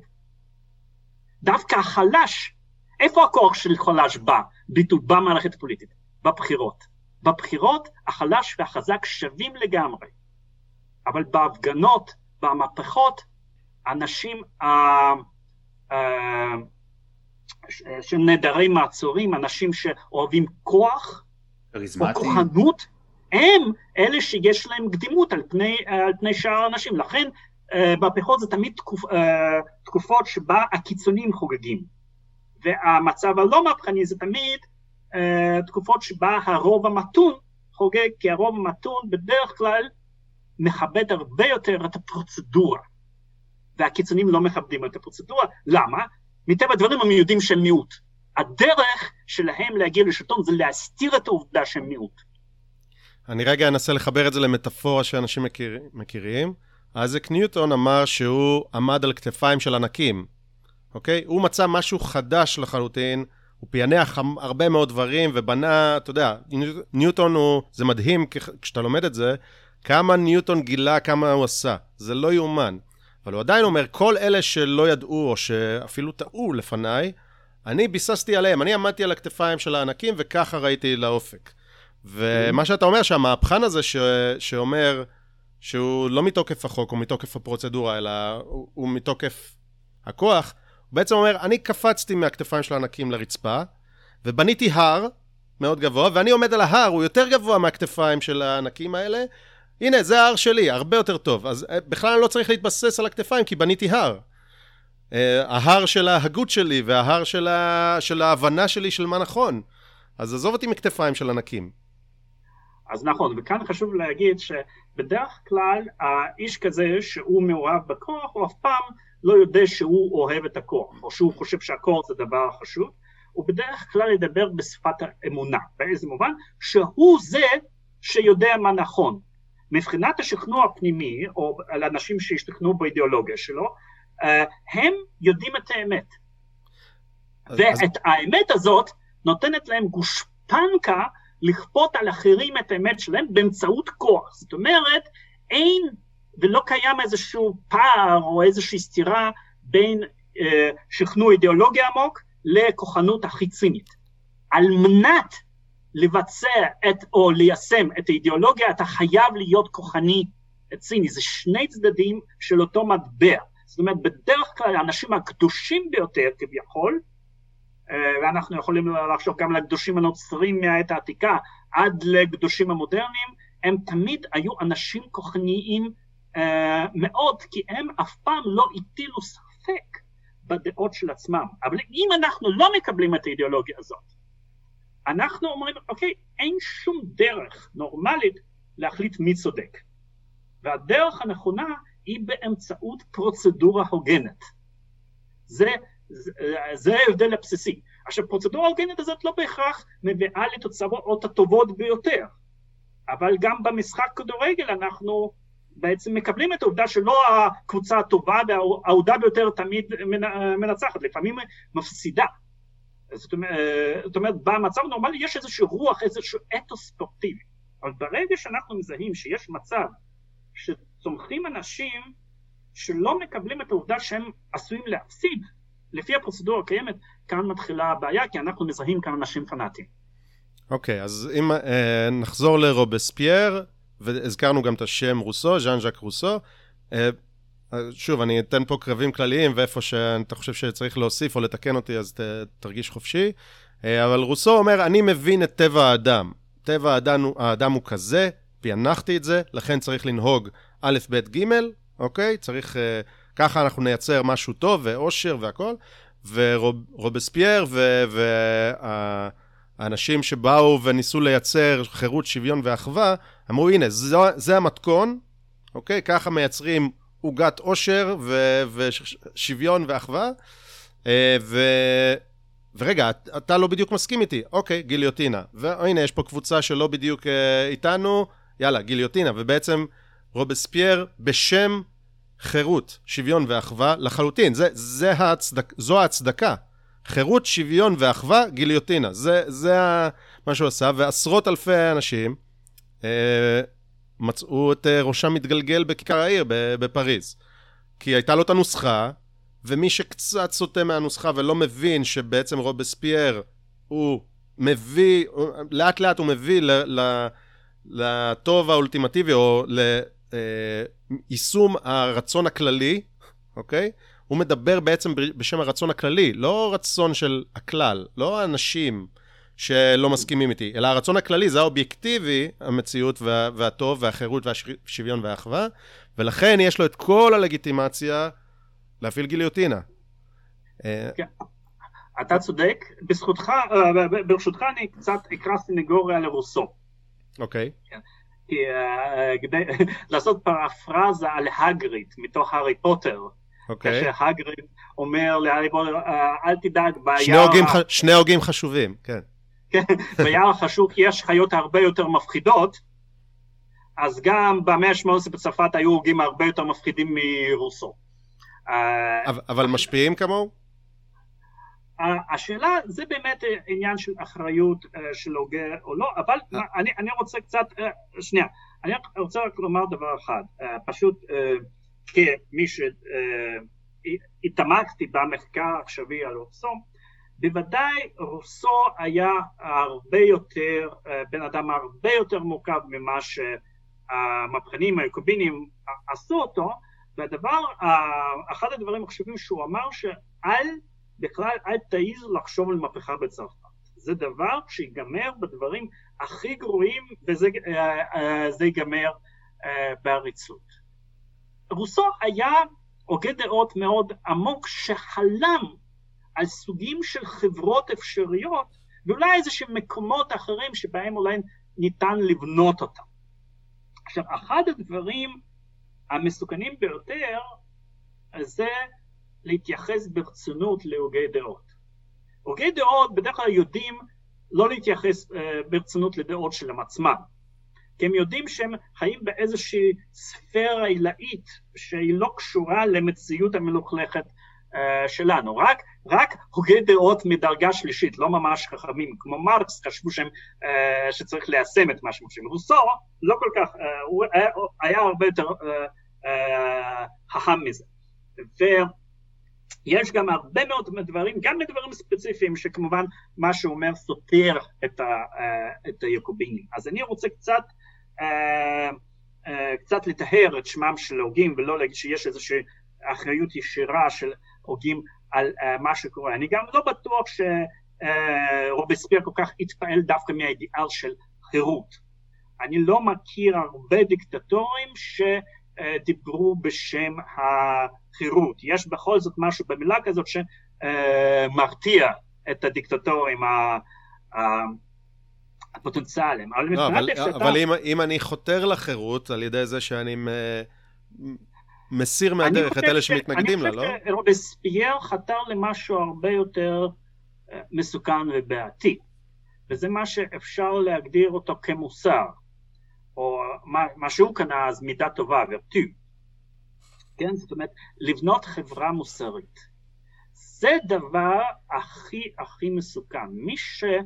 אה, אה, בדרך כלל כל מנוול בעולם מצטיין בכך שהוא כל הזמן מדבר על מוסר. ועל ערכי המוסר.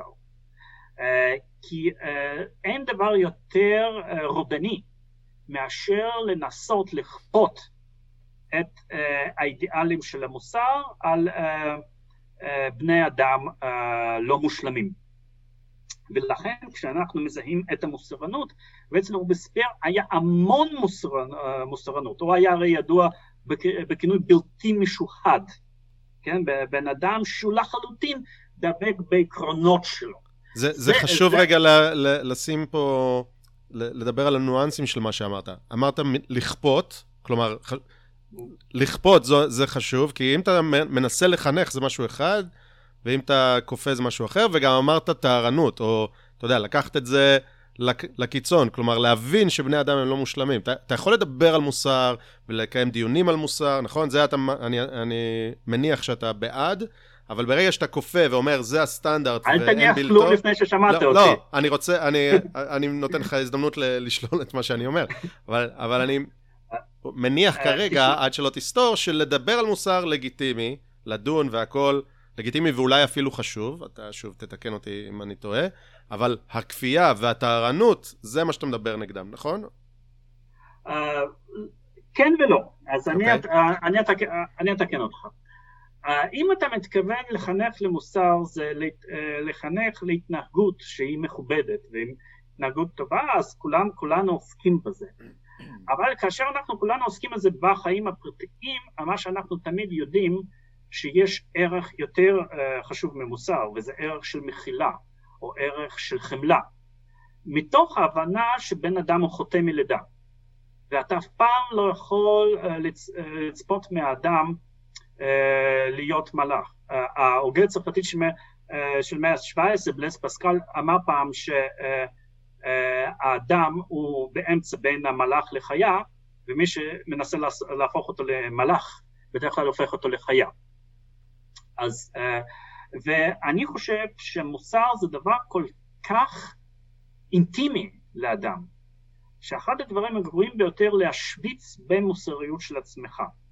אני זוכר, וזה דרך אגב מאוד מאוד נפוץ בציבוריות הישראלית, אני זוכר פעם בפורום אחד איזשהו בן אדם שאל את הדובר, הוא אומר, טוב, אם אני מגיע מתוך, אם אני מגיע מתוך עמדה מוסרית, או אני כאדם מוסרי חושב כך וכך וכך, ואני חשבתי, בן אדם שומר על עצמו כבן אדם מוסרי זה באותה מידה מביך כאילו בן אדם אומר על עצמו שהוא יפה. את לא יכול לומר באיזשהו פורום אקדמי, אני יפה, כבן אדם יפה, כך וכך. כשאתה יפה, אז כאילו, בוא, בוא תנסה קצת ללמוד ממני. אבל זה שאני מוסרי, כל אחד פתאום כאן בא ואומר, אני מוסרי כזה, ואני עכשיו מטיף לכם איך לחיות את החיים הטובים. אז uh, הצניעות לגבי המוסריות של עצמך, וההבנה שבן אדם בדרך כלל נכשל בדרישות, אה, בדרישות אה, העיליות אה, של המוסר. זו, זו נקודה מאוד חשובה וגם יכולה להציל אותנו אחר כך מניסיון להצדיק את האוטופיות וניסיון ליישם את אותן אוטופיות. בן אדם הוא חיה בלתי מושלמת ואנחנו תמיד צריכים לזכור את זה כי רוב שפיכות הדמים במאה העשרים היא תוצאה של מעשי אנשים שכל הזמן דיברו בשם המוסר. זה דבר מאוד מאוד מסוכן. אז uh, כמו... אבל, אבל, כל, אבל כל חוק בעצם שמחוקק, זה בעצם סוג של כפייה, המדינה כופה עליך הרי ל, ל, לא לעבור על החוק, כי אם תעבור על החוק תיכנס לכלא. Mm-hmm. זה בעצם סוג של כפייה והוא נובע מתוך מוסר הרבה פעמים. לא, לא. טוב, יש תפיסות שונות לגבי מה אמור להיות החוק, אז אני אציג תפיסה ליברלית, שהיא תפיסה שלי. ויש הבחנה ברורה בין חוק למוסר. המטרה של החוק היא להסדיר חיים בין בני אדם כך שהחיים האלה יהיו נסבלים. אחד הדברים המסוכנים ביותר זה להפוך את החוק אה, למשהו שאמור לחנך. החוק זה אמצעי דרקוני ואסור להשתמש בו למטרה של חינוך של הציבור. החוק קיים רק כדי למנוע את הרוע, את הסבל של אנשים שחיים, אה, שחיים בחברה. אני חושב שאנשים שחושבים שהמטרה של חוק זה לחנך, הם אנשים רודניים בפוטנציה, אה, וזה מאוד מאוד מסוכן, בוודאי לא בחוק הפלילי, בוודאי לא בחוק הפלילי, אולי קצת יותר בחוק האזרחי, אבל בסופו של דבר, אה, כמו שמשורר אחד בשפה אחרת כתב שיר, אה, כל אחד בוחר עבור עצמו את האישה ואת הדת ואת הדרך. בסופו של דבר, בחברה החופשית, כל אחד צריך לכבד את הבחירה של בן אדם האחר, ואם התואר המוסרי חשוב לו, הוא צריך קודם כל להשליך את זה על עצמו ואף פעם לא על בן אדם אחר. הוא תמיד צריך לבוא עם good faith כלפי בן אדם אחר ולתת את ההסבר הכי מיטיב לגבי התנהגות של בן אדם אחר והכי אה, הכי אה, מרשה לגבי, לגבי התנהגות אה, של עצמך, וזה דרך אגב אה, ההפך המוחלט של האתיקה של תקינות פוליטית, כאשר כל אחד חושב שהוא הכי טוב, אבל uh, תמיד uh, חושד, חושד את האחר בדברים אחרים. אוקיי, okay, אז ניקח דוגמה קצת עכשווית נגיד, היה עכשיו העבירו חוק נגד טיפולי המרה, שזה אסור, אני לא, אני לא מאוד רוצה להיכנס כאילו לזה, לחוק עצמו וכל זה, אבל באופן עקרוני אפשר להסתכל על זה באמת כש, בשתי דרכים, א', או שזה נועד למנוע עוולות ש... שקורות ל... לאנשים שעוברים את הטיפולים האלה, וזה נועד להגן עליהם. ואני מרגיש שהחוק הזה דווקא הוא כן מגיע ממקום של אה, לנסות לחנך, לנסות להכתיב מה הדרך המוסרית והנכונה. אוקיי, okay. אה, אז, אה, אז אני יכול להגיד לך מה הדעה שלי על החוק, אני אה, אפילו, אפילו חשבתי אולי אני אכתוב פוסט על זה בפייסבוק, אבל איכשהו כאילו דברים אחרים הסיחו את דעתי. אני, אני חושב ששני דברים. קודם כל, אין דבר טיפשי יותר ואומלל יותר מאשר טיפול, אה, טיפולי אה, המרה. אני חושב שמי ששולח את ילדיו לטיפולי המרה הוא צריך לקבל סטירות לחי בגיהנום. Uh, זה התעללות, uh, זה התעללות באוטונומיה של אנשים וזכותם הקדושה ביותר לאהוב את מי שהם רוצים ומי שבא להם.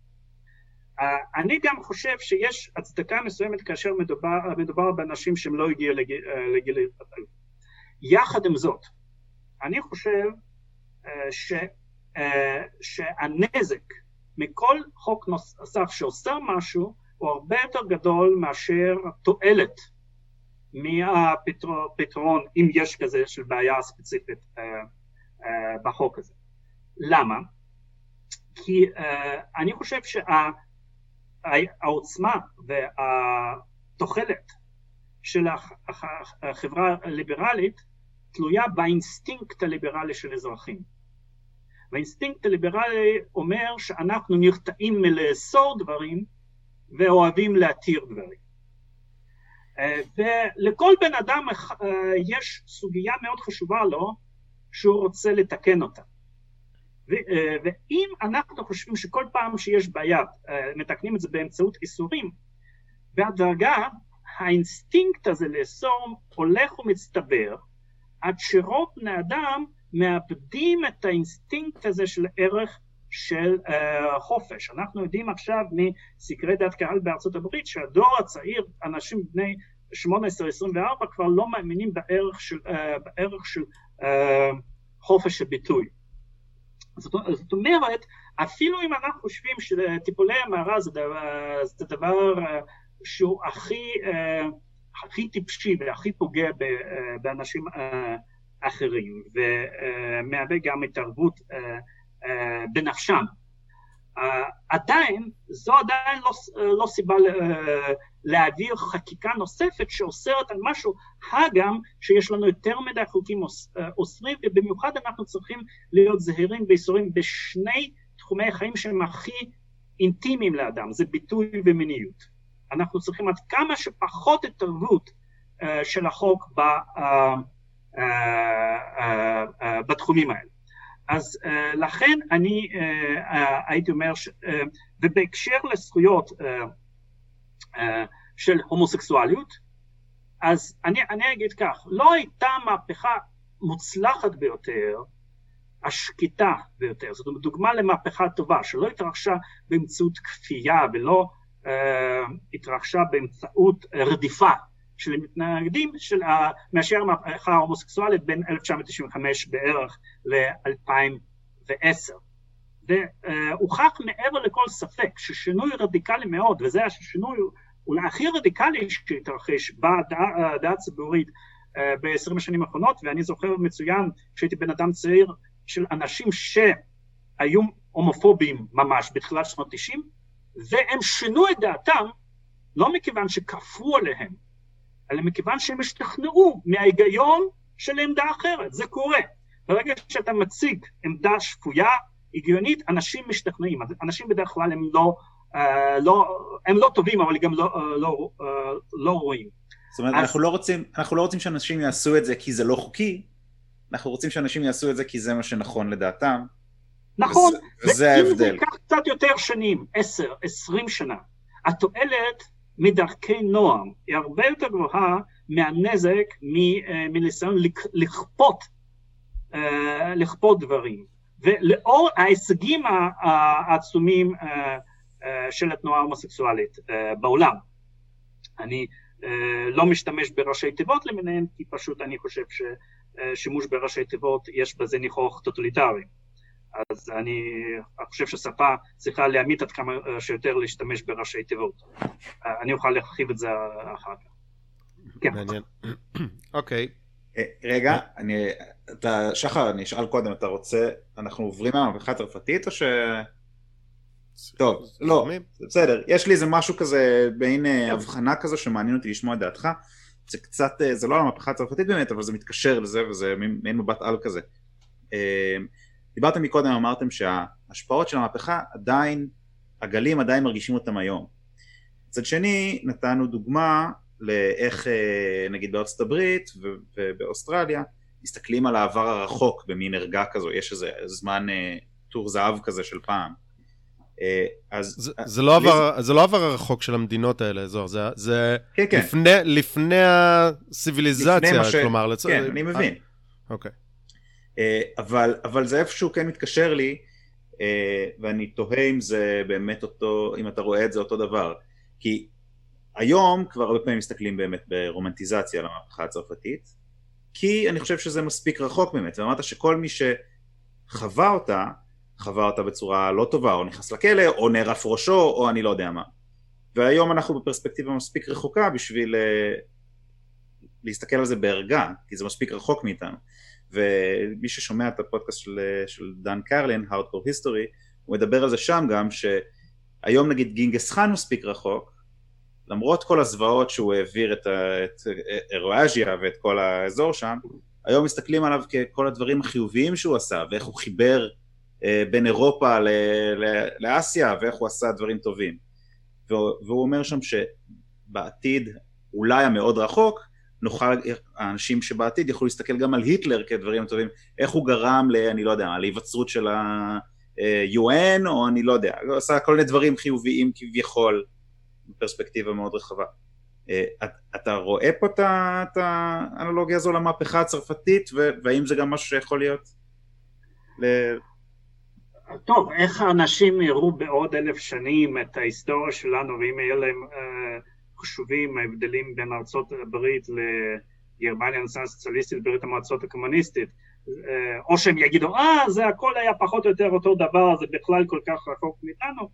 טוב זו שאלה היפותטית היא שאלה מעניינת היא שאלה שאולי אפשר לכתוב אה, עליה איזשהו סיפור או רומן מדע בדיוני אני חושב שזאת לא שאלה שהיא מועילה בוויכוח הציבורי החברתי או בדיון, בדיון שלנו. אנחנו חיים כאן ועכשיו, ואנחנו מחויבים מוסרית קודם כל לאנשים שאנחנו חיים איתנו, או שאנשים שאנחנו חיינו איתנו, אנשים שאנחנו אה, נחיה איתנו, והדברים האלה עדיין מאוד קרובים אלינו, ואנחנו צריכים להפיק מהם את הלקחים אה, במובן הזה שמלמדים אותנו משהו על הטבע האנושי וגם על, על הטבע של הפוליטיקה המודרנית. בסופו של דבר אנחנו רוצים לחיות בחברה מכבדת וחברה שהיא לא גורמת סבל לבני אדם. ואנחנו עברנו את מאה העשרים כאשר uh, תקופות ארוכות במאה העשרים ובאזורים מאוד משמעותיים אנשים לא זכו לכבוד ואנשים סבלו בצ... uh, בצ... uh, בצורה uh, קיצונית. וכמובן שאנחנו uh, חייבים, לדעתי, להבין איך זה קרה ומדוע זה קרה, זה לא אומר שאנחנו נצליח למנוע שזה יקרה עוד פעם, אבל זה, זה, זה העולם שלנו, זה העולם שבו אנחנו חיים. היטלר הוא עדיין במובן הזה איתנו, אנחנו לא יכולים להתעלם. אבל אתה בעצם אומר... שלו, אז... רק שחבל, רק שחבל שעוד כמה רוצחים uh, uh, חשובים בעולם של מאה העשרים, ושרצחו אפילו יותר אנשים מהיטלר, זה אנחנו uh, זוכרים אותם פחות, וגם עליהם אנחנו צריכים ללמוד וללמוד ממעשיהם. זהו, אבל אתה בעצם אומר, אז היטלר מספיק קרוב בשביל שנלמד ממנו, השאלה אם גם, גם מדברים רחוקים יותר לא, לא שווה ללמוד, והאם אנחנו לא מאבדים את זה בעצם לאורך השנים. זה, זה בעצם לפעמים השאלה. שווה ללמוד, ולפעמים יש דברים בעולם יותר רחוק, אה, שכן אה, פתאום הופכים לרלוונטיים, והשאלה היא רלוונטית. למשל, כל הסיפור של הנוצרות הקדומה. כי הסיפור של הנוצרות הקדומה זה למעשה סיפור של ניצחון של ברבריות על ציוויליזציה מפוארת. ואיך אנשים שהם אה, לא, לא הפעילו כוח צבאי קונבנציונלי, איך הם בעצם השתלטו על נפשה של אותה ציוויליזציה והרסו אותה uh, מבפנים, דבר שהביא אחר כך לנסיגה ציוויליזציונית uh, מאוד משמעותית.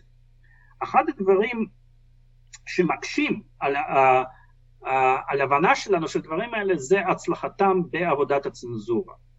העבר של, של המאות הראשונות לנצרות זה עבר כל כך מצונזר, uh, שאנחנו בקושי יכולים לדלות את המציאות האמיתית, זאת אומרת, uh, אותם סטריאוטיפים על אותם דברים והעינויים האיומים שהנוצרים הקדומים עברו, זה הרי הכל צריך אה, אה, כאילו אה, לקחת בערבון מוגבל, ואפשר להשוות את זה למשל כאשר מאשימים את ישראל ברצח העם של, ה, של הפלסטינים וכולי וכולי, צריך להבין שזה הכל במובן, אה, אה, במובנים רבים אה, תעמולה. זה גם סוג של הסתרה של מעשי אלימות, אכזריות וברבריות של גדודים של נוצרים אה, שעשו בתקופה הזאת. אז למה אנחנו, למה אנחנו צריכים ללמוד למשל מהעבר הרחוק הזה? אני חושב שמהסיבה שאנחנו חיים בעידן מעניין, וטוב, קשה לדעת לאן אנחנו הולכים משם, אבל אנחנו חיים בעידן מעניין כאשר אין כוח כרגע מדינתי צבאי חזק שקורא אתגר על ערכי הציוויליזציה הליברלית. כן? במאה העשרים אנחנו יכולנו להצביע את הכוח הזה, זה היה נניח ברית המועצות, או זו הייתה גרמניה של היטלר וכולי וכולי. עכשיו אה, זה לא קיים. ולכן בשנות 90, בשנות 2000, אנחנו נכנסנו לסוג כזאת של שלמה, כי אנחנו הגענו למצב ששום דבר לא יכול אה, לאתגר, או לקרוא אתגר, או להרוס את ההישגים שלנו. ויכול להיות ש, ש, שזה נכון. אבל תמיד כדאי להיות ויג'לנטים אה, במובן הזה. אנחנו אה, אה, צריכים להיות מודעים שהאויבים של רציונליות, האויבים של כבוד האדם, התנועות הפנאטיות שצמחות בתוך הציוויליזציה הליברלית ושציוויליזציה ליברלית מאפשרת, אנחנו צריכים לעקוב אחריהן, כי הן לא ממש בלתי מזיקות בטווח ארוך. והדוגמה של איך הכת המוזרה הזאת, של נוצרים שהאמינו בכל מיני שטויות, ש... אה, אה, שבן אדם, בן תרבות לא יכול היה לדמיין שבן אדם נורמלי יאמין בהם, איך פתאום הם סחפו את ההמונים בציוויליזציה כל כך, ו... כל כך חשובה, כן. בהקשר הזה חשוב להגיד שבאמת זה דרש אורך רוח, אורך נשימה, כי זה לקח להם כמה מאות שנים.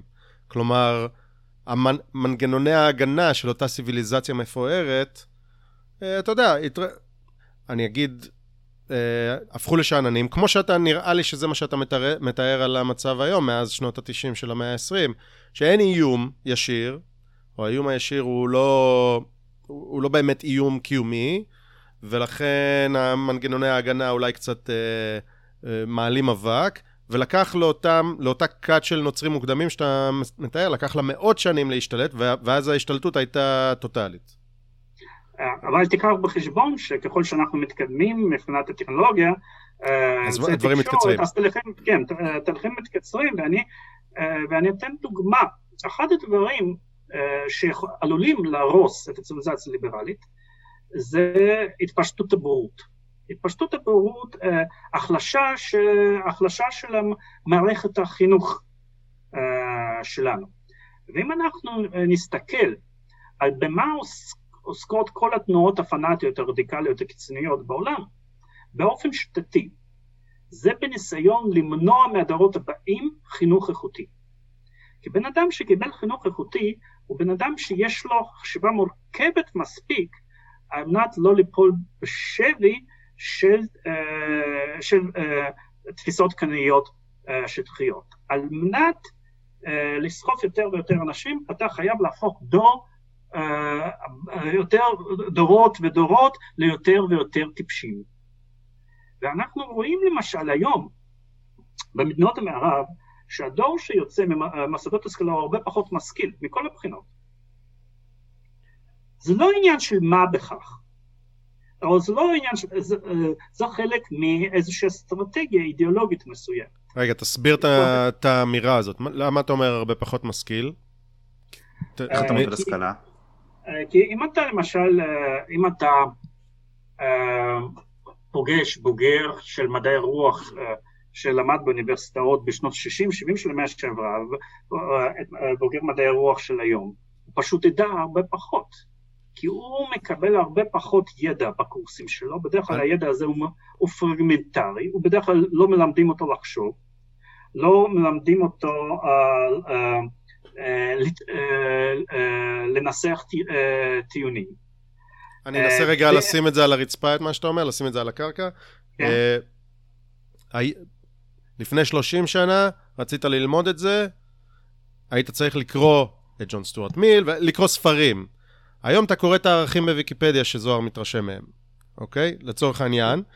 ו- ויותר מזה, למה שתקרא את ויקיפדיה? אם מישהו ישאל אותך, אתה הולך לוויקיפדיה, ואז אתה, יש לך את התשובה. כלומר, אתה עשית outsourcing להיכרות שלך עם ג'ון סטוארט מיל, כי אתה יכול ללכת אה, בזמן אמת, לא משנה איפה אתה נמצא, לזה. אז, אז אולי זה איזשהו גורם מנוון, אני לא יודע אם זה מה שהתכוונת, אבל אני רק מנסה אה, לתת לזה אולי איזשהו ביטוי במציאות שאומר, כן, כן. אוקיי, אתה לא צריך לא. לדעת, אה, זה, כמו, כן. סליחה, עוד אה, מילה, זה כמו Waze, אתה לא צריך לדעת איך להגיע ל... ל... לא יודע, לראש הנקרה, אתה צריך לשבת באוטו ולהדפיס ראש הנקרה, אוקיי? הלוואי של ויקיפדיה, הלוואי של ויקיפדיה. זה, מה שאתה מתאר, אני חושב שזה חלק מאותה שאננות. זה חלק מהתא השננות של בן אדם, אה, אני לא, לא מכיר את הקהל שלך, אני מניח שזה אנשים ממעמד ביניים, עובדים, יפה, אה, קיבלו איזשהו חינוך אה, רגיל, אבל לא, לא אינטלקטואלים גדולים, והם חושבים בדברים כאלה סטנדרטיים ו, ומאמינים שקודם כל איפשהו במקום אחר, הילדים, אם הם ירצו לקבל חינוך, מקבלים חינוך יותר טוב ויותר אה, איכותי ויותר כזה, אה, כזה מעמיק. אה, ואני רוצה אה, פשוט אה, להזהיר במובן הזה. זה לא עניין של אה, לקרוא ויקיפדיה במקום לקרוא ספרים גדולים. המערכת החינוך ש, שבנויה ככה כדי להפיץ בורות, היא בנויה ככה שהיא ממלאת את אותו זמן ואותן אנרגיות שיש לבן אדם שאוהב ללמוד בללמוד, בלקרוא זבל, שדורש השקעת אנרגיות מנטליות גבוהות. זה לא שהוא אוכל פחות, זה לא שהוא קורא קצת ויקיפדיה ולא קורא ספרים. הוא קורא דברים אחרים. במקום שפעם הוא היה אוכל אוכל איכותי, היום הוא אוכל junk food אה, באוניברסיטאות. ואז, ו, אה, וזה לא נותן לו שום דבר לידע, שום דבר לנשמה, הוא עסוק... אתה לא מדבר על פקולטות חדשות, אתה מדבר על אותה פקולטה זה יכול להיות אותה הספרות. זה יכול להיות, אה, זה יכול להיות אותה פקולטה, זה יכול להיות אה, פקולטה חדשה, ושוב, זה לא במקום, זה לא... אה, לא זה לא ספציפי, לא אתה אומר באופן כללי. כן. עדיין, וזה אני אומר למה, באירופה עדיין שומרים על, על איכות החינוך האוניברסיטאי, ולכן פחות אנשים, פחות אנשים נכנעים לרוח הזאת, אבל בארצות הברית, ברוב המקומות זה, זה די פרוץ. ואז... מצד שני, אבל... רק שנייה, רק שנייה, אני, אני פשוט אסיים, כי זה חשוב לומר את זה. אה, ואז מה שקורה, שדווקא זה שאותם אנשים ששולחים את הילדים שלהם לקבל חינוך, מה שהם חושבים שחינוך טוב יותר, הם לא מקבלים את החינוך הטוב יותר, הם מקבלים העמסה של טקסטים חסרי משמעות אה, ואיזשהו עיסוק אה, מנטלי חסר משמעות, זאת אומרת, זה אפשר להשוות את זה שבמקום ויקיפדיה הוא כל הזמן מעסיק את המוח שלו במשחקי מחשב, זה אותו דבר, ואז מת, אה, מתפלאים איך אנשים שבאים מאוניברסיטאות עילית פתאום מפתחים אה, מנטליות של אלימות או מנטליות של עריצות, והם לא מסוגלים לנהל ויכוח. מאותה סיבה שבן אדם שהוא, שהוא, שהוא uh, יושב ליד מחשב 12 שעות ומשחק אה, משחקים אלימים, הוא יגדל בן אדם טיפשי ואלים. אז, אה, ו, אה, וחשוב להבין כי כך, כך ציוויליזציה שלנו מדרדרת, כך היא פותחת פתח לברבריות. זה לא שאנשים באימפריה הרומית הפסיקו לחשוב במאה השלישית והרביעית, זה שבמקום לחשוב על דברים יפים, על לכתוב על לכתוב אודות לטיניות, או על אה, לפסל פסלים יפים, הם התחילו לחשוב על השילוש הקדוש, ולנסות להוכיח ולהבין מה הנוסחה הנכונה של שילוש הקדוש. רוב הדיונים היום במדעי הרוח הם דומים מאוד לוויכוחים הנוצרים במאה השלישית רביעית אה, לספירה על השילוש הקדוש. אה, ויכוחי סרק על משהו שהוא חסר משמעות וחסר טעם. אני, אני לא, אז קודם כל אני אגיד, אני לא בטוח שזה נכון לגבי אה, שבן אדם שיושב הרבה שעות על המחשב, הוא, הוא, גם אם הוא משחק משחקים אלימים, אני חושב שזה דווקא, הוא, הראו שזה לא עושה את הבן אדם אלים יותר, אבל אני אחפש ואני אשים לינק אם אני אמצא את המאמר הזה. בכל מקרה, אה, היום אבל יש גם הרבה יותר גישה, אפשר להיכנס ל, לערוץ יוטיוב שלך ולשמוע את כל ההרצאות ואת כל הקורסים, ואפשר גם לעשות את זה במקום, במקומות אחרים. זאת אומרת הידע הוא הרבה יותר נגיש, אז זה לא עניין של, אני מנסה לחדד את מה שאתה אומר, זה לא עניין של אה, באמת של אה, כמות או גישה, אלא, אלא זה משהו מערכתי אולי בפקולטאות, לא? זה ברור, אבל אל, אל, אל, אל, אה, אל אה, תמיד בחשיבות של, ה, אה, של העניין המוסדי. הדבר המוסדי מאוד חשוב. כי מי שמחליטים מה יקרה בדורות הבאים או בעשרות הבאים זה אנשים שמבחינה מוסדית שייכים לקבוצות עילית. אלה שאחר כך מתקבלים לעבודה אה, בתקשורת, בעריכת הדין, אה, במוסדות אחר, אחרים ש, שקובעים את הטעם החברתי. בסופו של דבר, על מנת לעבור את המהפך הזה, האימפריה אה, הרומית הייתה זקוקה, לא שכל האנשים שם היו נוצרים, הרוב של אימפריה הרומית לא, לא היו נוצרים, אה, אלא שיהיו מספיק אנשים בעילית אה, של האימפריה הרומית שיהוו את הלובי החשוב עבור, עבור התפיסות הנוצריות, כי הדברים כאלה הם מתפתחים מל, מלמעלה למטה, אז זה לא כל כך יעזור לך שביוטיוב כל בן אדם פשוט ישמע הרבה חומר ויהיה הרבה יותר משכיל מאשר סטודנט סטנדרטי באוניברסיטת עילית. מה שעדיין חשוב לך זה איך, איך החברה מחנכת את העילית שלה, והחברה שלנו ב-20 ו-30 שנים האחרונות היא מטפשת את העילית שלנו. העילית שלנו, האינטלקטואלית, הפוליטית, היא הרבה יותר טיפשית היום. אם אתה תסתכל על הפוליטיקאים מכל חלקים של המפה הפוליטית היום, הם פשוט אנשים הרבה יותר בורים והרבה יותר טיפשים והרבה uh, פחות מכובדים uh, מאשר אנשים בשנות ה-70 וה-80. אנחנו uh, פשוט עדים להידרדרות מטאורית של איכות של המעמד הפוליטי. זה לא רומנטיזציה מה שאתה עושה עכשיו? למה של רומנטיזציה? אני... לא, אני שואל...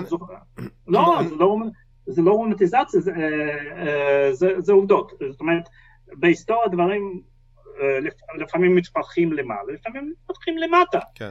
אז בוודאי, בוודאי איך שאני רואה את זה, יש, יש כמובן, יש כמובן... אני אתן לך איזה קונטרה קטנה, אני אתן לך קונטרה קטנה, נגיד שמדברים על, על, לא על האינטלקט של הפוליטיקאים, אלא מדברים על שחיתות, אומרים, אה, פעם הם לא היו מושחתים, הם היו צנועים, הם היו זה, ואז מסתבר שזה רומנטיזציה, כי משה דיין היה גונב אוצרות ושם אותם אצלו בחצר, ובן גוריון, אה, אתה יודע, הפעיל את השב"כ כדי uh, להכות uh, עיתונאים ו- וכולי וכולי.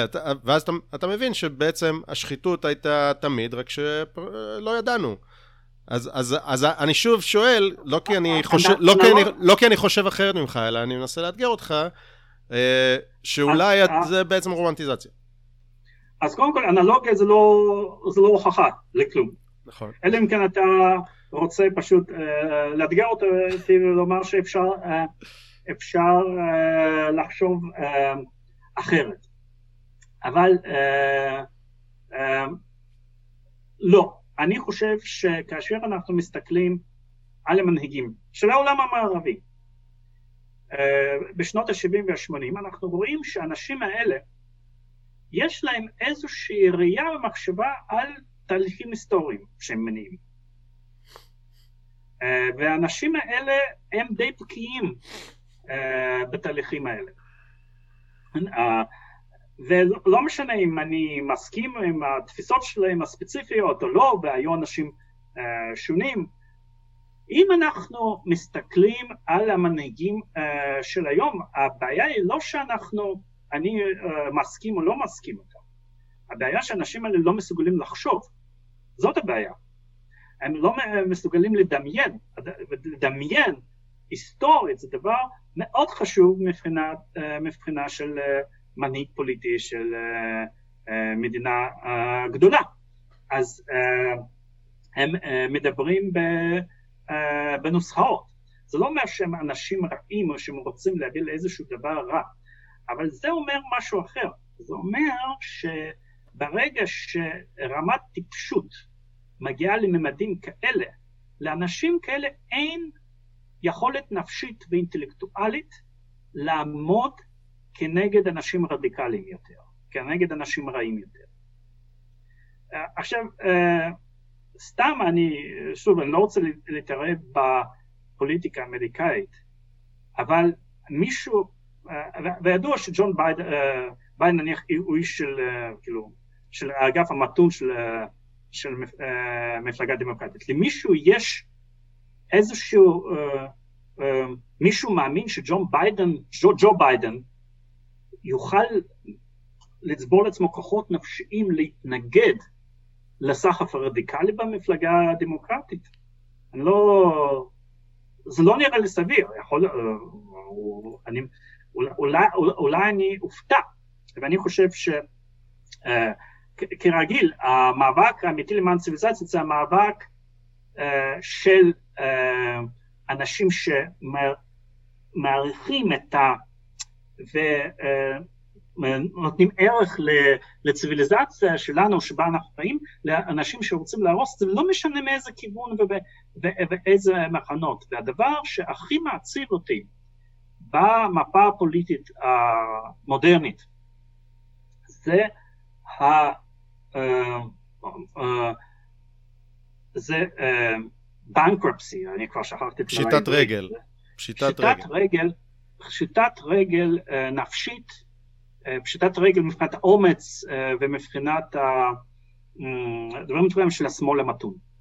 זה דבר שאני פשוט לא יודע איך, איך דבר כזה ייתכן ואיך האנשים האלה מסוגלים אה, מסוגלים אה, לחיות אה, איתו באופן נפשי. אני, אני זוכר את הזמן שהיה בעולם שמאל מתון מכובד, מאוד. שמאל, שמאל מתון שהאמין בדמוקרטיה, בציוויליזציה, בליברליזם. והאנשים האלה פשוט נכנעים ללא קרב לאנשים שהרבה יותר טיפשים מהם, הרבה פחות הגונים מהם, הרבה יותר אלימים מהם, ו... בתנאים שאפילו לא נדרש הרבה אה, אה, אומץ והרבה מאמץ על מנת להביס את האנשים האלה. והשמאל המתון פשוט נעלם, איכשהו עזב את זירת הקרב, ובלי שמאל מתון חזק ובטוח בעצמו, לא בטוח שאנחנו נוכל אה, לנצח במערכה הזאת למען חברה ליברלית. אוקיי, okay, זה הזמן לעשות פרומושן uh, עצמי ולהגיד לכל מי שלא האזין, שיאזין לפרק 44, לפני שני פרקים, שנקרא היפר-אינפלציה חברתית. אנחנו מדברים, מדברים שם באריכות על ארצות הברית, עם הרבה אה, דוגמאות ממה שקורה שם בתקופה האחרונה, ובסוף גם פרשנות שלנו שמאוד מתכתבת עם מה שאתה uh, מדבר עליו. אה, אפשר, הנחתום יכול להעיד שזה מומלץ מאוד? נראה לי ש... שכן. פרק מצוין. פרק מצוין. פרק מצוין, אוקיי. אה, אוקיי, אז עכשיו זה מביא אותנו למה שהשארתי השארתי פתוח קודם, שאמרתי בעצם המהפכה הצרפתית איתנו. אני חושב שמה שאתה מדבר עליו, אני מנסה ממעוף הציפור להסתכל ולהגיד, בסדר, אולי לא המקור של זה במהפכה הצרפתית, המקור של זה בדברים אחרים, ואולי אה, זה קיבל טוויסט חדש עם הפוסט-מודרניזם, כי אתה, הקורס שאתה דיברת עליו הוא, הוא הגות מודרנית. עכשיו אנחנו כבר פוסט-מודרנית, אה, או שזה מאוד משמעותי הפוסט-מודרניזם, אה, ואולי זה טכנולוגיה ואולי כל מיני דברים, אבל אני מנסה לתת רגע איזושהי תזה שאני מן הסתם לא... יהיה לי קשה בדיוק להצדיק אותה, אבל התזה היא ש... אה, כשמשווים את, את אותן שתי מהפכות שדיברת עליהן, המהפכה הצרפתית והמהפכה האמריקאית, שקרו בערך באותו זמן, ב-1776 המהפכה האמריקאית, החוקה האמריקאית באותה שנה של המהפכה הצרפתית, 1789, הם קרו במקביל. ואתה אומר המהפכה האמריקאית הייתה דבר באופן כללי הרבה יותר חיובי, הרבה פחות שפיכות דמים, הייתה מלחמת אזרחים עקובה מדם לאחר כ-80 שנה, אבל אה, באופן כללי המהפכה הזאת עברה די, די רגוע, והמהפכה הצרפתית הביאה למאה שנים של כאוס. עדיין, אני לא חושב שיש מדינה אחת שמדברת במונחים של, מהפכה, של המהפכה האמריקאית, חוץ מארצות הברית. מדברים במונחים של, של המהפכה הצרפתית, והניסיון לתת פתרונות פשוטים, כמו שתיארת קודם, זה הדבר השולט בעצם. אה, ואוקיי, בואו פשוט נעשה חוק, ו... והדברים ייפתרו. בהקשרי גיוס חרדים, בהקשרי אה, טיפולי המרה, ובואו נעשה פשוט, אוקיי, בואו נעשה איזשהו גוף מעל המדינות שלנו שידאג שלא יהיו מלחמות. האיחוד האירופי, אה, הנה, פשוט. אני, אני חושב שזה איזשהו מאפיין, יש לי עוד כל מיני דברים שאני יכול לראות את המהפכה הצרפתית בתוכם, אבל אני אומר, זה מאפיין שאומר, אה, המהפכה האמריקאית לא שטפה את העולם. המהפכה הצרפתית שטפה את העולם. עוד, עוד, עוד נקודה שהזכרתי קודם, ואני אדבר עליה שוב, היא הזכות לשאת נשק. אני חושב שיש מעט מאוד מדינות, אה, מעט מאוד, אני לא יודע להגיד אפילו אחת, אני מניח שיש, שאולי בשוויץ, אולי בכאן, שיגידו שיש לבן אדם זכות לשאת נשק. זה חלק מהותי במהפכה האמריקאית. עכשיו, אפשר להתנגד אליו ואפשר לא, אבל זו ממש הוכחה זה, זה התיקון השני לחוקה האמריקאית. זכו, חופש דיבור, זכות לשאת נשק. וזה לא שטף את העולם, זה לא קיים. ו, אה, ואנשים אומרים, לא, להפך, צריך, אה, יש הרבה אלימות בכלי נשק, צריך לעשות חוק, חוקים של, אה, של כלי נשק. אז, אז אני אומר, בתשובה לזה, אני אומר, בוא נעשה אפילו, בוא ניקח פתרון יותר פשוט, בוא נעשה חוק שאוסר לרצוח, ואז פתרנו. למה לשאת נשק? בוא, בוא נעשה חוק כזה מיוחד, שאסור לרצוח, ואז הנה, לא, הכל יהיה טוב. אז, אז אני אומר, הזכות לשאת נשק בעיניי היא איזשהו נייר לקמוס שאומר, לא, המהפכה האמריקאית נשארה שם מעבר לאוקיינוס, והמהפכה הצרפתית, לא רק שהיא איתנו ובישראל ובאירופה והכל, אלא היא עכשיו, היא עכשיו גם בארצות הברית. וזה מה שאתה מדבר עליו okay. אוקיי. עכשיו. אז בוא, בוא נאמר כך, אני בכל זאת אני אוהב קצת לסייג דברים, אז אני אגיד כך.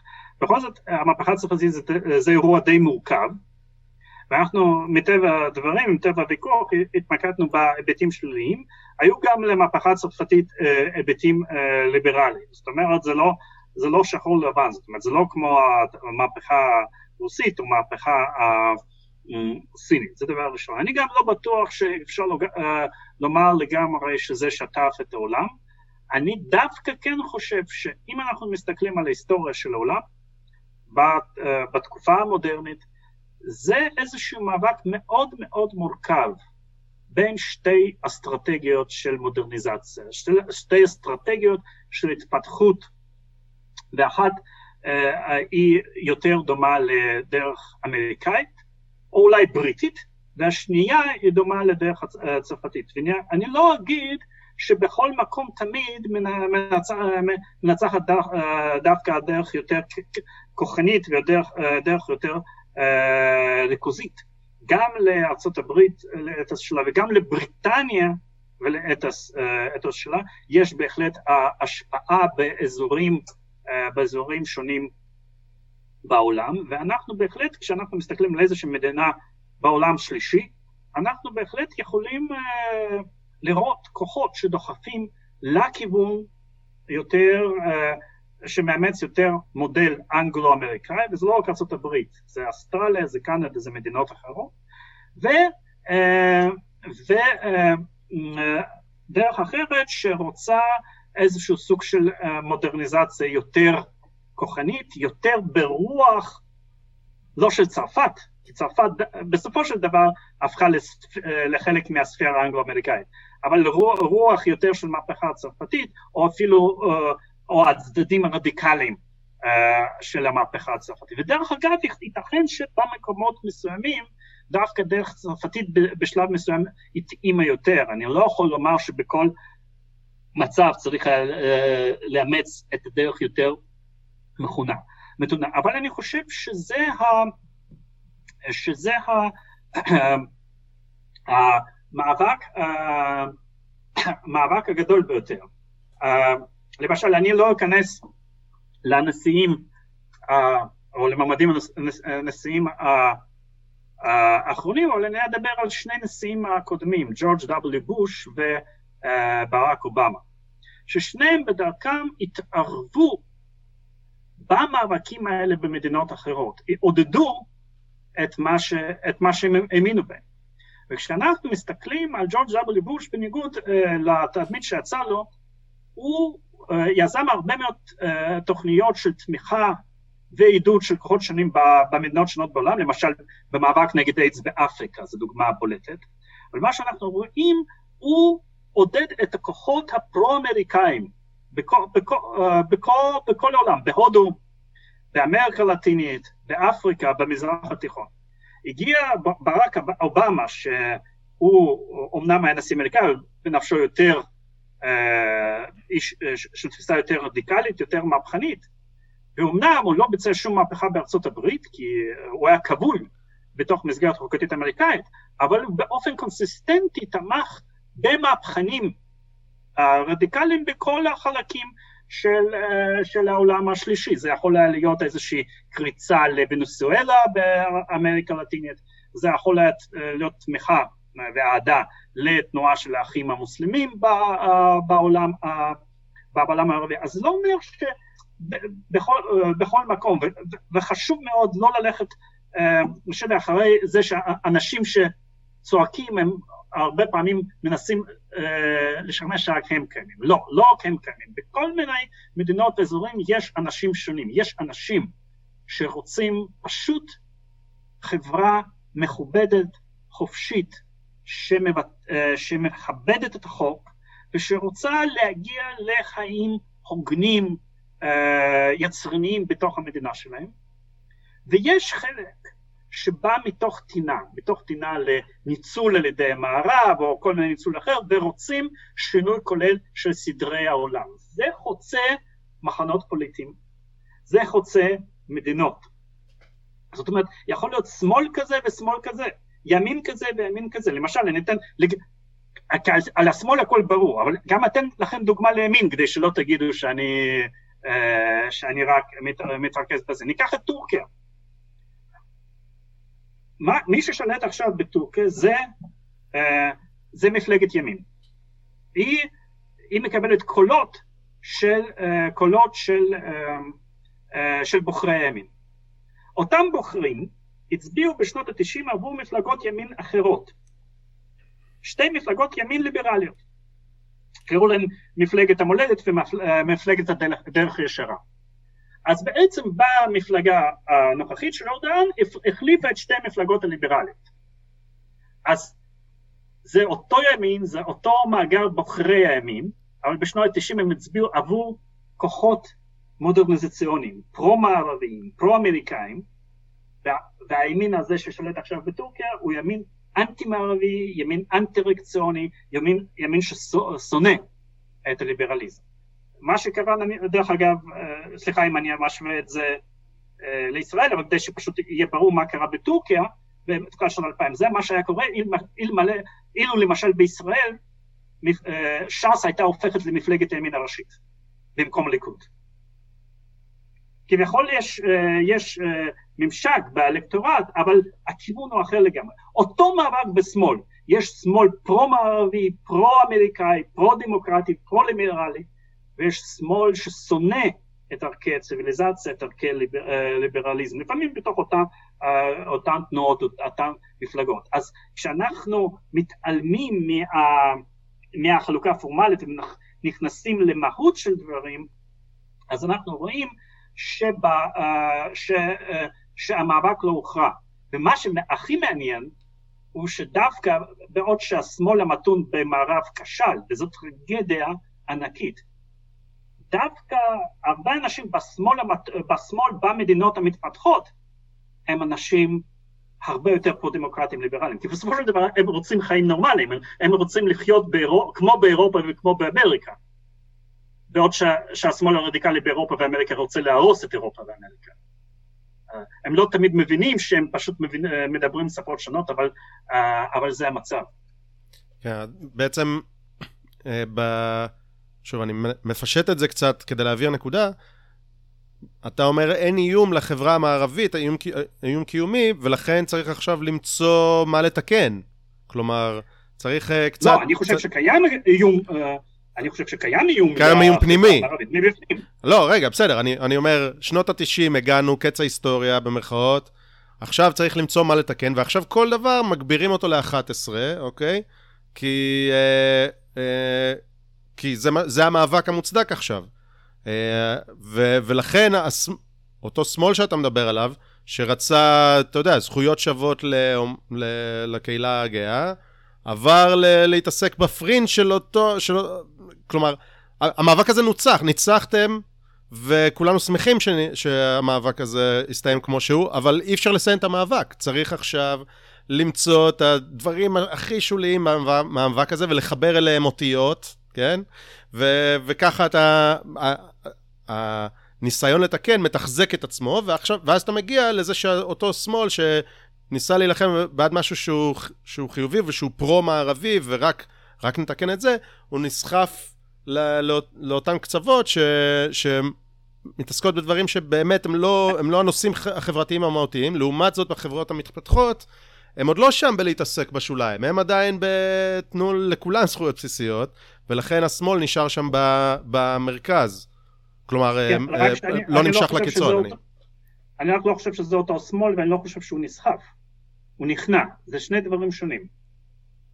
הוא הובס, הוא נכנע, אה, וזה אה, זה סיפור הרבה יותר, הרבה יותר אה, טרגי מאיך שאתה מתאר. מה שאתה מנסה לצייר כאן, ואני חושב שזה מטשטש את המציאות, אתה מנסה לתאר את הגניאולוגיה בין כל מיני אנשים היום למה שהיה נניח לפני עשרים שנה. וזו טעות שאותם אנשים שלפני עשרים שנה עושים את זה. כי הם אומרים, כן, הם שונים, אבל הם הילדים שלנו. לא, רוחנית הם לא ילדים שלכם. הם אולי ילדים של סטלין, ילדים של היטלר, אבל לא שלכם. אולי ביולוגית כן, רוחנית לא. אז, uh, ומכיוון שאתם לא מבינים את זה, מכיוון שאתם לא, uh, שאתם מתייחסים לזה בסלחנות כזאת. בסדר, זה רק בקולג', זה, כן, סטודנטים כן, תמיד כן, ככה. שאתם לא מבינים שזה, שזה משהו אחר לגמרי, אני לא מדבר על אנשים ספציפיים, אבל uh, אי יכולת הנפשית הזאת, להתרחק מהקשר האמוציונלי uh, uh, עם האנשים האלה, אני נתקל בזה הרבה פעמים. אני מכיר אנשים שאתה שואל אותם מבחינת עמדות פוליטיות, שהם אנשי שמאל. לכל סוגיה, אתה רואה שהמרחק בין העמדות שלהם לעמדות של מישהו בימין מרכז הוא מילימטרים, כמעט אין. יש הבדלים מסוימים, אבל ההבדל הוא לא משמעותי. לעומת זאת, ההבדל בין העמדות שלהם לעמדות של הרדיקלים הוא עצום, הוא הבדל ערכי. זה, אה, זה יום ולילה. אבל כשהם צריכים להתייצב ולחתום על עצמות, הם מתייצבים עם מי שהם לא מסכימים לגמרי, כי זה נכדה שלי.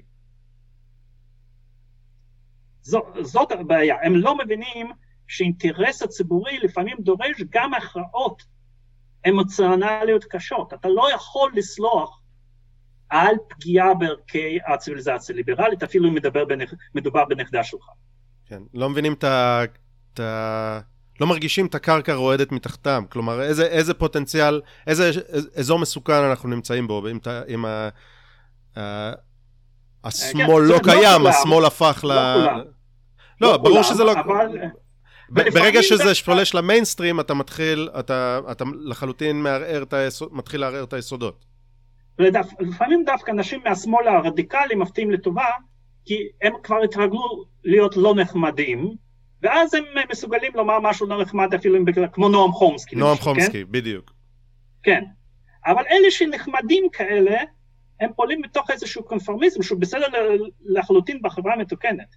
אבל הם פתאום מקיימים לך כוחות ששונאים אותך, רוצים לחסל אותך, אז אתה צריך לבחור צד, ובדרך כלל הם בוחרים את הצד הלא נכון.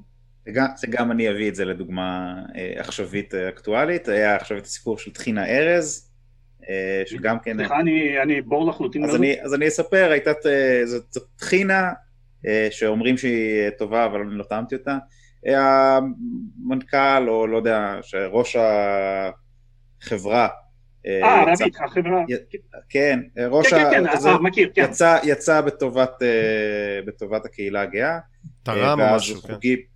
ואז חוגים מהפוליטיקה הערבים בעצם יצאו נגד, קראו להחרים את הטחינה הזו. Mm-hmm. אז דווקא ראיתי שהרבה מה, מהאמריק... מהשמאל המתון לא נכנע לאותן מפלגות ערביות שקראו להחרים את הטחינה, דווקא עמד לצד הטחינה ולצד הקהילה הגאה, שזה היה יפה, אבל הם כן נופלים הרבה, הרבה פעמים, הם הרבה פעמים חוברים אל, ה, אל המפלגות הקיצוניות האלו. לא, הברית בין אה, הפמיניזם המערבי הרדיקלי לבין כן. האסלאם היא הברית הכי אבסורדית שאפשר לדמיין. כן. אה, אבל היא ברית חזקה מאוד.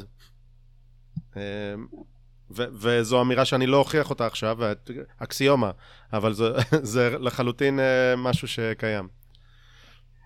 כן, זה, זה כבר ידוע וזה אולי אפילו פחות מעניין כי כבר זה אה, זה דבר אה, כזה נדוש. על, על, באופן כללי, ההיעלמות של השמאל המתון, ואפשר לדון בזה למה זה קרה, זה צריך להדאיג את כולם דרך אגב, זה כמו שכרתו לנו רגל אחת.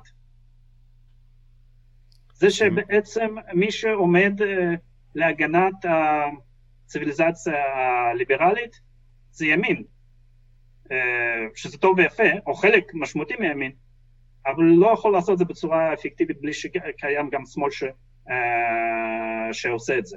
אז זאת הבגידה הגדולה של השמאל המתון, וזה לא אותו שמאל המתון שאני הכרתי לפני 30 שנה. אוקיי. מעניין. Uh, אנחנו חותמים על כל מילה מההצהרה האחרונה שלך, וגם פה אנחנו יכולים להמליץ על פרקים קודמים שלנו. נראה לי שבפרק שהמלצתי כבר, אז יש רפרנס לשם, אז אני אתן לכם ל- ללכת לפרק 44, ומשם למצוא פרקים אחור, לאחור. אה, אוקיי, אז אה, אנחנו כבר מדברים אה, מעל שעתיים, זה מרתק, והזמן עף. אה, ונראה לי ש... מה? המלצה. כן. אה, אז ניתן המלצת תרבות, ומשם אנחנו נגיד לך תודה. אז בוא, אה, אתה רוצה להתחיל? נראה לי שאתה יודע מה אתה רוצה כן, להמליץ כבר. כן, כן, אז אם כבר דיברנו על הסכנות של המהפכות והטוטליטריות, אז אני יכול להמליץ על שני טקסטים, אה, שהם יחסית, שניהם יחסית קצרים, אבל הם מאוד חשובים. מי שרוצה להבין מה, מה, מה עשתה האוטופיה הטוטליטרית למאה ה-20, אני מאוד ממליץ על נובלה יחסית קצרה של סופר סובייטי רוסי בשם וסילי גרוסמן, שהיא תורגמה גם אה, אה, לעברית, הכל זורם.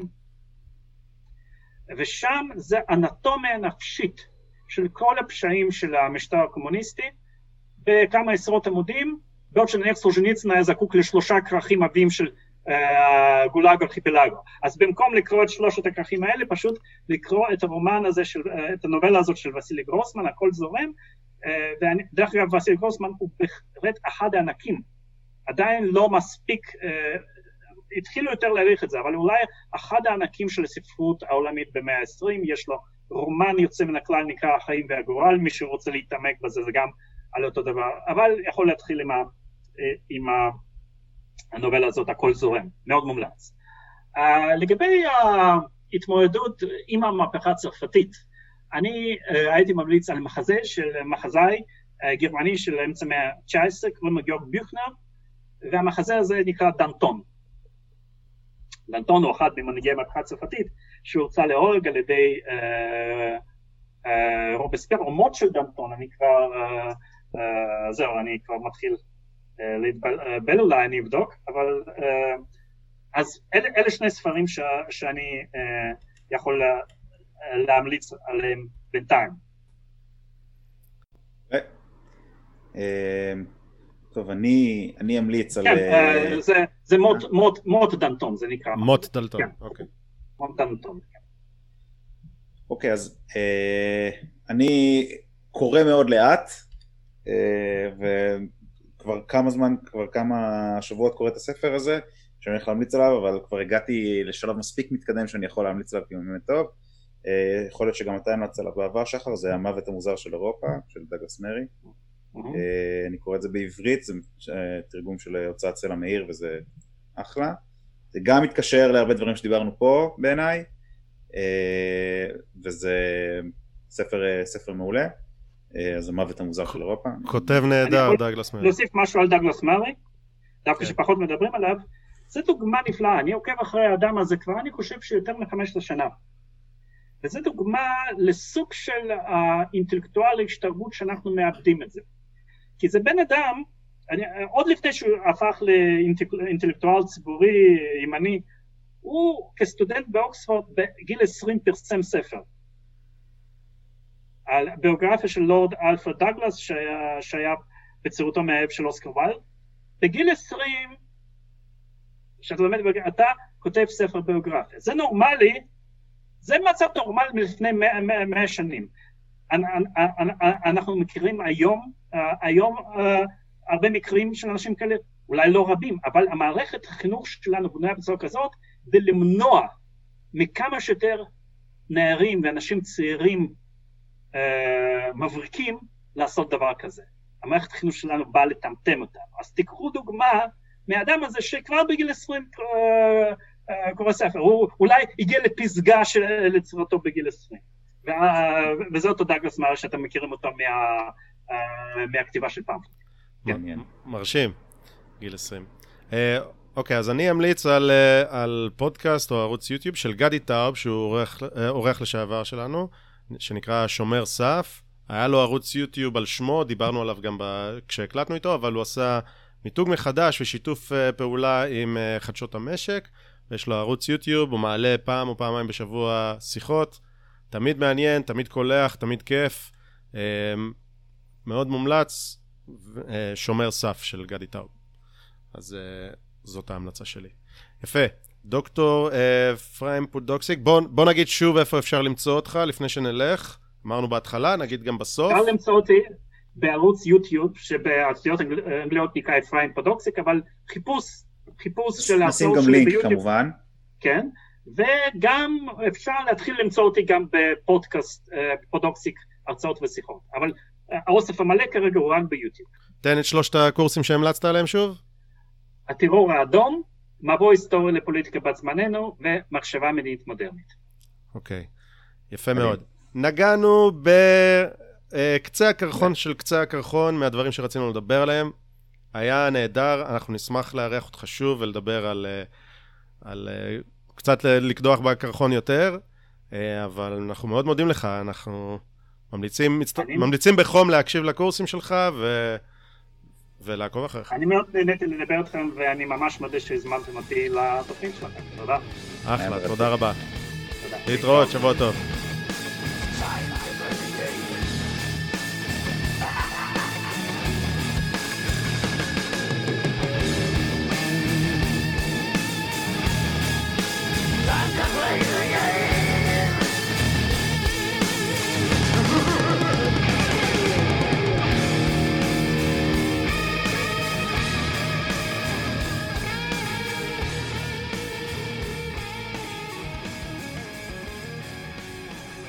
אם אתם מוצאים את הפודקאסט הזה בעל ערך, אז תכתבו לנו תגובות באתר, באימייל, תעקבו אחרינו ביוטיוב, בטוויטר, צייצו אותנו או תשתפו אותנו לחבריכם, כשעוד אנשים ישמעו ויוכלו להאזין, כי אם מצאתם את זה שוב בעל ערך, אז אולי זה שווה.